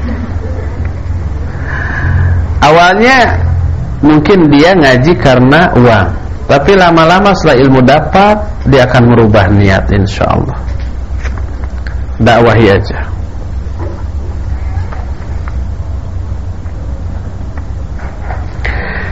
Bagaimana jika seseorang tidak mengingkari zakat Tetapi ia lalai terlewat waktu zakatnya Sehingga tidak membayarnya?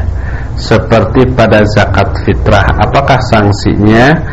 Kalau pada zakat fitrah kan pasti ada ada anggota keluarga lain yang yang mengingatkan Pak ini zakatnya cepat gitu. Kalau semuanya lalai semuanya dosa. Kalau umpamanya zakat fitrahnya dibayar setelah sholat id dan tanpa ada uzur gitu ya maksudnya karena kelalaian saja maka tidak diterima. Tapi kalau ada udur lupa benar-benar lupa nah contohnya kadang amil ya. Amil ngurus zakat orang dirinya sendiri lupa zakat. Pas sudah beres sholat merenung sambil istirahat capek diingat-ingat tuh dirinya sendiri belum zakat. Maka tunaikan zakat ketika dia ingat dan insya Allah zakatnya sah. Karena benar-benar lupa. Kecuali kalau melalaikan. Ingat sih ingat ah tapi dilalaikan akhirnya tidak zakat. Ini dia dosa gitu ya. Jadi bayar aja walaupun sudah lewat waktunya bayar nggak apa-apa kalau lupa atau karena ada udur tertentu.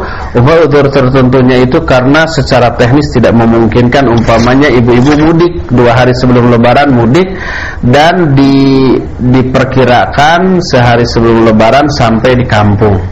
Tapi di jalanan macet sehingga lebaran juga di jalan. Dan tidak sempat untuk menunaikan zakat karena masih di jalan. Dan di luar perhitungan kita Nah, nggak apa-apa walaupun sudah lewat waktu sampai di di kampung nanti bayar zakat. Karena itu ada uzur. Bagi wanita sholat isaknya di akhir waktu boleh nggak tidur dulu? Nggak boleh bu. Nanti kebablasan saat dijama dengan tahajud nanti. Nggak boleh. Padahal waktu akhir sholat isya yang paling rajin adalah tengah malam. Kalau sudah lewat tengah malam habis waktu untuk sholat isya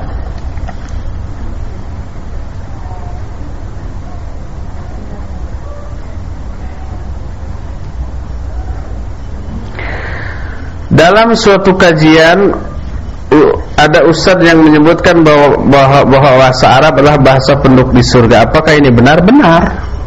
Ada dalilnya? Ada. Loh, gimana kita nggak bisa? Walaupun sekarang nggak bisa, kalau kita masuk surga mendadak bisa, bu. Tapi, nah itu yang kesimpulan salah. Kalau gitu nggak perlu belajar, nggak perlu belajar bahasa Arab. Kita belajar bahasa Arab di sini bukan untuk kepentingan komunikasi di surga. Tapi kita belajar bahasa Arab di dunia itu agar kita bisa memahami Quran Sunnah secara benar. Dari yang mana? Bahasa surga bahasa penduk, uh, bahasa uh, Arab bahasa penduduk surga banyak ibu dalilnya nanti kita akan temukan ketika kita membahas uh, rukun iman yang kelima yaitu iman kepada hari akhir tentang surga dan neraka. Di sana ada termasuk bahasa yang digunakan bahasa apa? Dalilnya ada. Di alam kubur juga bahasa yang digunakan bahasa Arab. Man rabbuka? Siapa Rabbmu? Tapi kita faham insyaallah. Walaupun di sini kita nggak bisa bahasa Arab, tapi sampai di akhirat, sampai di alam kubur, di akhirat bisa bahasa Arab, paham dan bisa menjawab juga dengan bahasa Arab. Nah, tapi itu tidak jadi dalil kita nggak perlu belajar bahasa Arab karena nanti di surga bisa sendiri. Nggak perlu, nggak nggak boleh begitu. Kita belajar bahasa Arab di dunia bukan untuk keperluan komunikasi di surga, tapi agar kita bisa ke surga dengan cara memahami Quran Sunnah secara benar.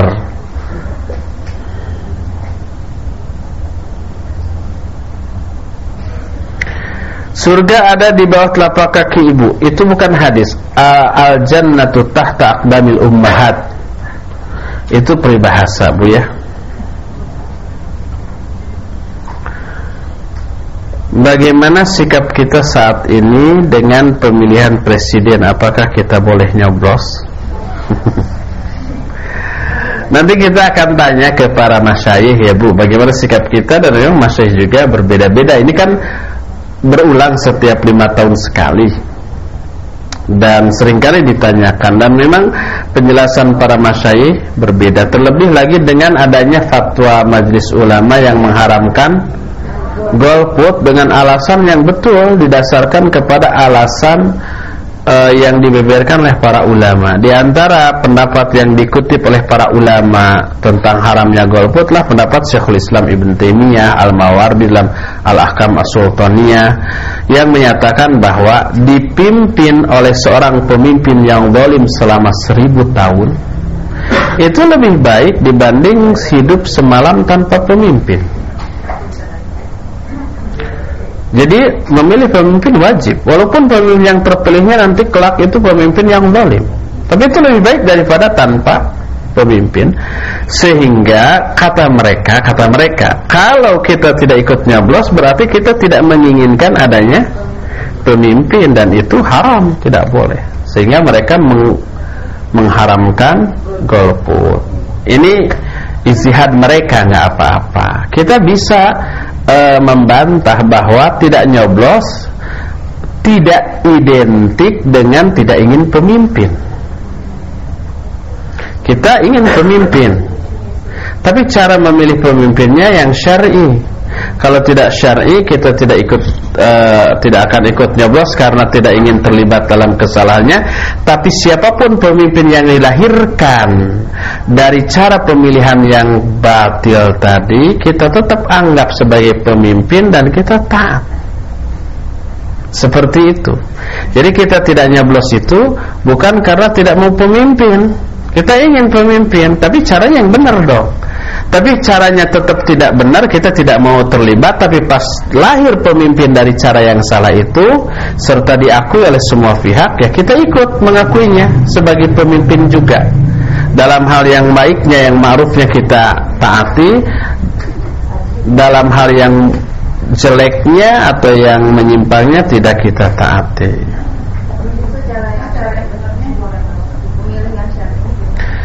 Memilih yang syar'i itu tidak dilakukan pemungutan suara terhadap semua pemilih.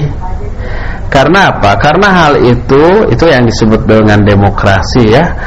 E, menyamakan suara seorang kafir musyrik penjahat besar dengan suara seorang ulama yang soleh yang abid. Suaranya sama kan? Ini satu itu satu.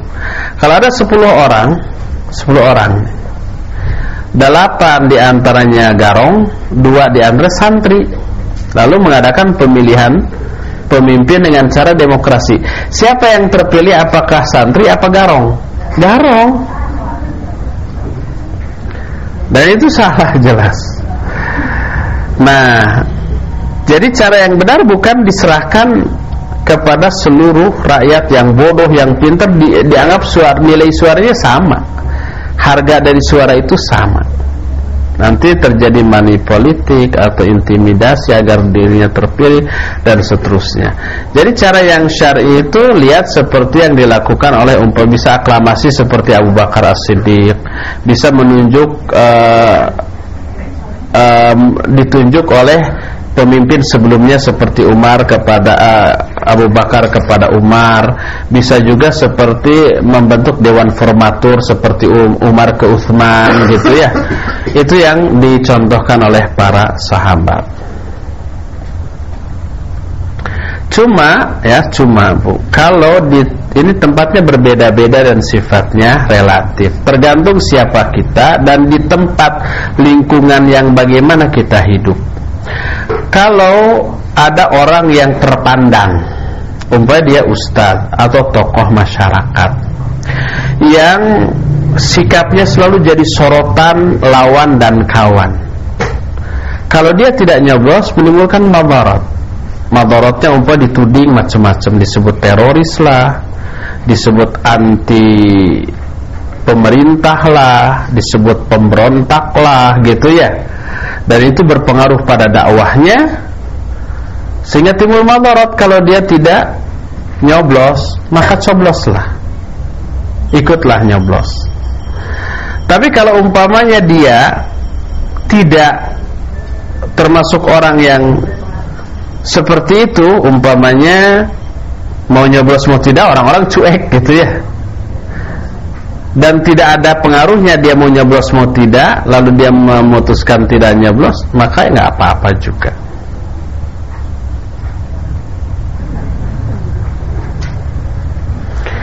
Bagaimana sikap saya sebagai seorang ibu untuk menyuruh anak saya memakai jilbab? Saya sudah menasihati membeli buku VCD tapi belum juga mau berjilbab.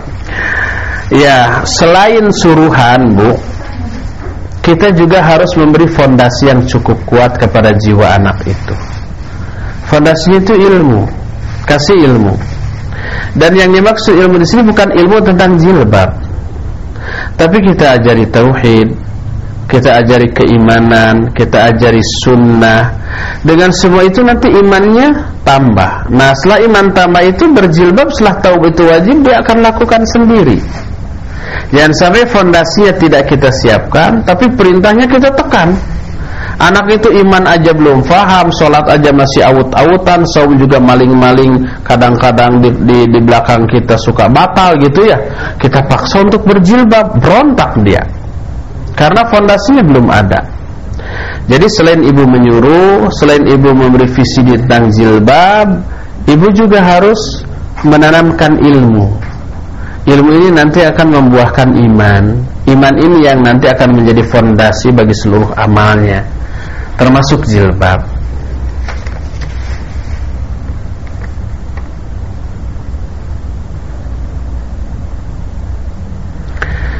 Saya mendengar kajian di Roja bahwa seorang suami harus mendahulukan menafkahi anak dan istrinya jika tersisa baru boleh memberikannya kepada ibu dan ayah. Apakah ini benar? Bagaimana dengan cerita tentang tiga orang yang terjebak di goa? Mohon penjelasan. Iya. Pertama bahwa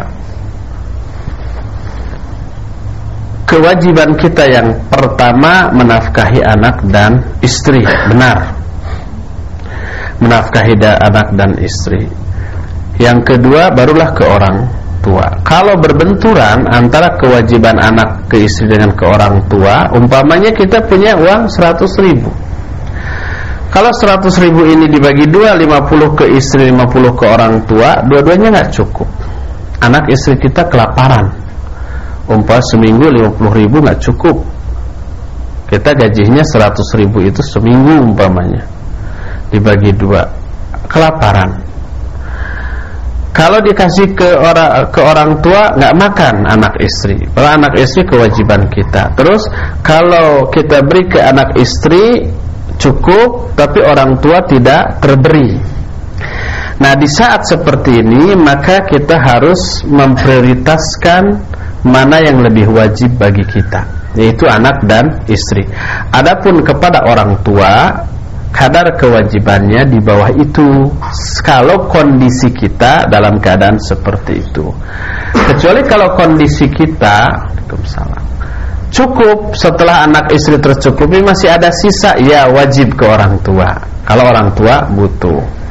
Adapun untuk memenuhi kebutuhan orang tua yang tidak bisa kita penuhi bisa kita koordinasikan dengan saudara kita kakak kandung atau adik kandung yang rezekinya agak lebih agar ikut membantu orang tua. Nah seperti itu iya. Bagaimana dengan kisah tiga orang yang masuk gua kemudian tertutup dengan sebuah batu besar? Salah satu di antara tiga orang ini mengemukakan amal soleh tentang kebaikan dia kepada orang tua. Di antaranya adalah orang yang uh, sudah memeras susu kambing untuk orang tuanya. Anaknya merengek-rengek. Minta ini tapi dia tidak dia berikan kepada anak tapi diberikan dulu kepada orang tua. Nah, bagaimana kalau demikian? Itu kasus menceritakan tentang seseorang yang orang tuanya tinggal di rumah dia. Sehingga termasuk tanggung jawab dia juga untuk memberi nafkah. Selain anaknya, selain istrinya, orang tuanya juga ada di sana. Jadi sama haknya kecuali kalau orang tuanya ada di sudah mandiri misah di rumah orang lain gitu ya. Di rumah sendiri gitulah. Di rumah orang tua itu sendiri dan kita bisa e, di rumah kita sendiri baik kontrak ataupun punya rumah sendiri. Maka itu berbeda. Nah jadi antara kasus yang ditanyakan dengan kisah gua itu berbeda. Kalau kasus yang ditanyakan kan bisa orang tuanya di sono kita di sini punya rumah masing-masing kalau kisah dalam gua itu orang tua itu di rumah anak itu sendiri. Jadi tidak bertentangan. Wallahu a'lam.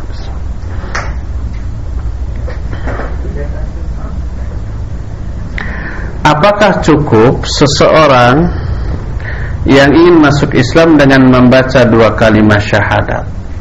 Atau harus dijelaskan dahulu tentang semua syariat Islam? Oh enggak, syahadatkan dulu segera. Setelah disyahadatkan, nanti setelah itu baru diajari. Dan kesalahan banyak orang sebelum disyahadatkan itu ada pertanyaan macam-macam. Bagaimana pengalaman sebelum Islam? Apa yang menyebabkan dia terdorong masuk Islam? Gimana keluarga? Gimana masyarakat? Gimana nanti kalau sudah uh, masuk Islam dibuang oleh keluarga? Sampai sejam dua jam setelah itu barulah syahadat. Ini salah besar.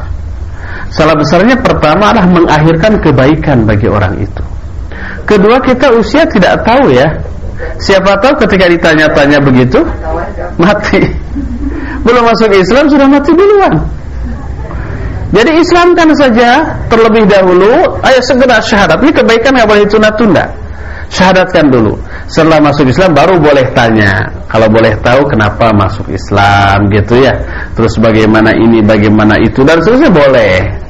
Walaupun ada walaupunnya. Walaupun ya, walaupun e, cara seperti itu kurang memiliki sentuhan psikologis kurang seru, kurang khidmat, kurang menyentuh sehingga tidak sedih, tidak menangis gitu ya. Itu hal yang nomor sekian, yang lebih penting adalah segera. Saya pernah mengislamkan seorang di di Cikarang, ada orang Cina masuk Islam. Nah, saya bilang ayo segera, ayo kita ucapkan dua dulu dua kalimat syahadat. Nah, setelah dua kalimat syahadat sudah, saya terburu-buru karena mengejar jadwal di tempat lain sudah nggak ada dialog apa-apa. Ada yang mau berkomentar masuk Islam sama Ustadz Abu Haidar nggak seru ya, kurang hikmat. ada serunya segala macam, ada hikmatnya segala macam. Nah itu harus didahulukan.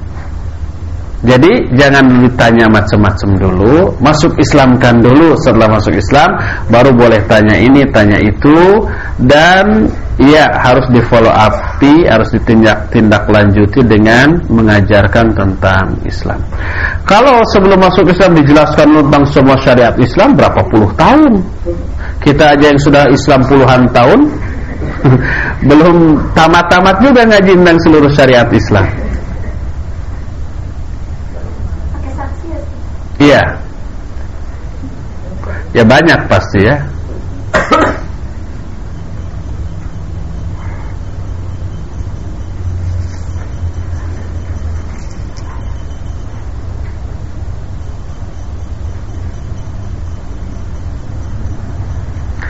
Setahu ana sin adalah termasuk huruf alif lam syamsiah. Tapi Anas sering lihat nama Ustaz ditulis Abu Haidar Al-Sundawi dan Yayasan Ihya Al-Sunnah. Iya. E, ada bu aturan transliterasi ya. Transliterasi itu aturan penulisan huruf A, uh, penulisan A bahasa Arab dengan huruf Latin. Nah, aturan transliterasi itu menunjukkan bahwa setiap huruf harus ditulis aslinya. Umpamanya uh, Ar-Rahman, Ar-Rahim kalau kalau secara tajwid kan Ar-Rahman huruf uh, alif lamnya tidak dibaca. Tapi dalam hal penulisan, penulisan huruf Arabnya alif lamnya ada. Alif lamnya ada. Sehingga ketika dilatin, dilatinkan alnya itu, tetap harus ada. Al-Rahman, Al-Rahim. Itu pada dalam hal penulisan. Sehingga Abu Haidar As-Sundawi al ditulisnya Al-Sundawi atau Ihya Al-Sunnah ditulisnya ya aturan transliterasi yang berlaku begitu. Tapi ketika kita membaca jangan dibaca Ihya Al-Sunnah udah Ihya Sunnah. Ketika dibaca. Tapi dalam hal etika penulisan iya seperti itu. Harus ditulis aslinya. Sehingga tidak membuang huruf aslinya dalam bahasa Arab. Sehingga ketika huruf Latin tersebut disalin ke dalam bahasa Arab tidak salah. Tidak berubah. Tapi kalau umpamanya ihya usunnah nanti di eh, la, diarabkan alif lamnya bisa hilang. Oleh karena itu aturan transliterasi sudah ada ketentuannya di dalam bahasa Indonesia juga. Yeah.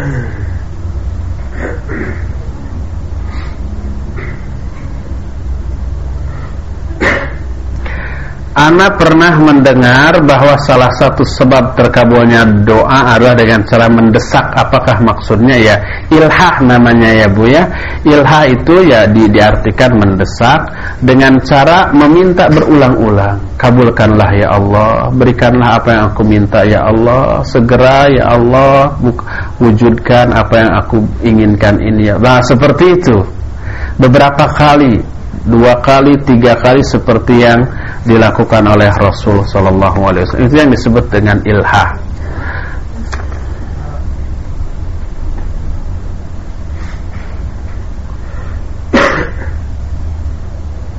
Bagaimana dengan pernyataan bahwa selain selalu atau selain selalu milik orang tuanya dan istri milik selain selain milik orang tuanya dan istri milik suaminya selain milik orang tuanya dan istri milik suami. Jadi harta yang bukan milik orang tua dan bukan milik istri berarti milik suami gitu. Iya begitu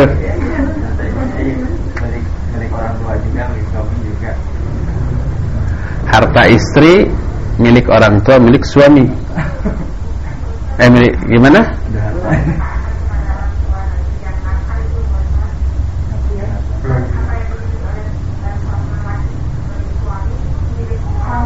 Oh ada ada hadis anta wa maluka li abika.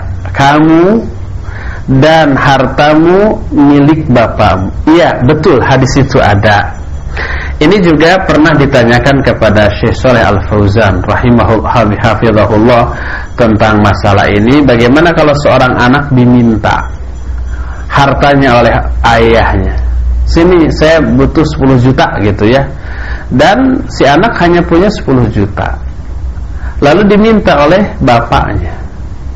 Apakah si anak wajib memberikan berdasarkan hadis anta wa maluka li abika Jawab Syekh Saleh Al-Fauzan tidak. Karena apa? Karena si anak memiliki kewajiban kepada eh, si suami ya si anak itu memiliki kewajiban kepada keluarga, kepada istri dan anak-anaknya. Yang apabila itu diminta oleh ayahnya mengakibatkan dia tidak bisa menunaikan kewajiban itu. Maka sisakan uh, untuk menunaikan kewajiban kepada anak dan istrinya barulah sisanya kalau ada diberikan kepada bapaknya. Seperti itu. Itu jawaban dari Syekh Soleh Al-Fauzan. Terakhir nih Bu bila melaksanakan sujud tilawah bagaimana cara dan bacaannya? Ya sujud tilawah adalah sujud yang dilakukan karena membaca atau mendengar bacaan ayat sajdah dan orang yang membacanya sujud maka kita pun disyariatkan sujud. Adapun bacaannya adalah seperti yang boleh ibu-ibu buka umpah di Hisnul Muslim dan dalam Riyadus Solihin juga ada sajada wajhi lilladhi khalaqahu wa syaqqa sam'ahu wa basarahu bihaulihi wa quwwatihi. Nah itu yang dibaca. Adapun caranya adalah Sujud seperti sujud di dalam sholat Dari segi kaifiat atau caranya. Sujud di atas tujuh anggota dan doanya tadi yang dibaca tetapi tidak ada dalil yang menyatakan bahwa sujud tilawah itu harus menghadap kiblat, harus menutup aurat dan harus memiliki wudhu enggak. Sehingga boleh sujud tilawah tanpa harus menghadap kiblat, tanpa menutup aurat dan tanpa harus memiliki wudhu kecuali kalau sujud tilawah itu dibaca dalam sholat.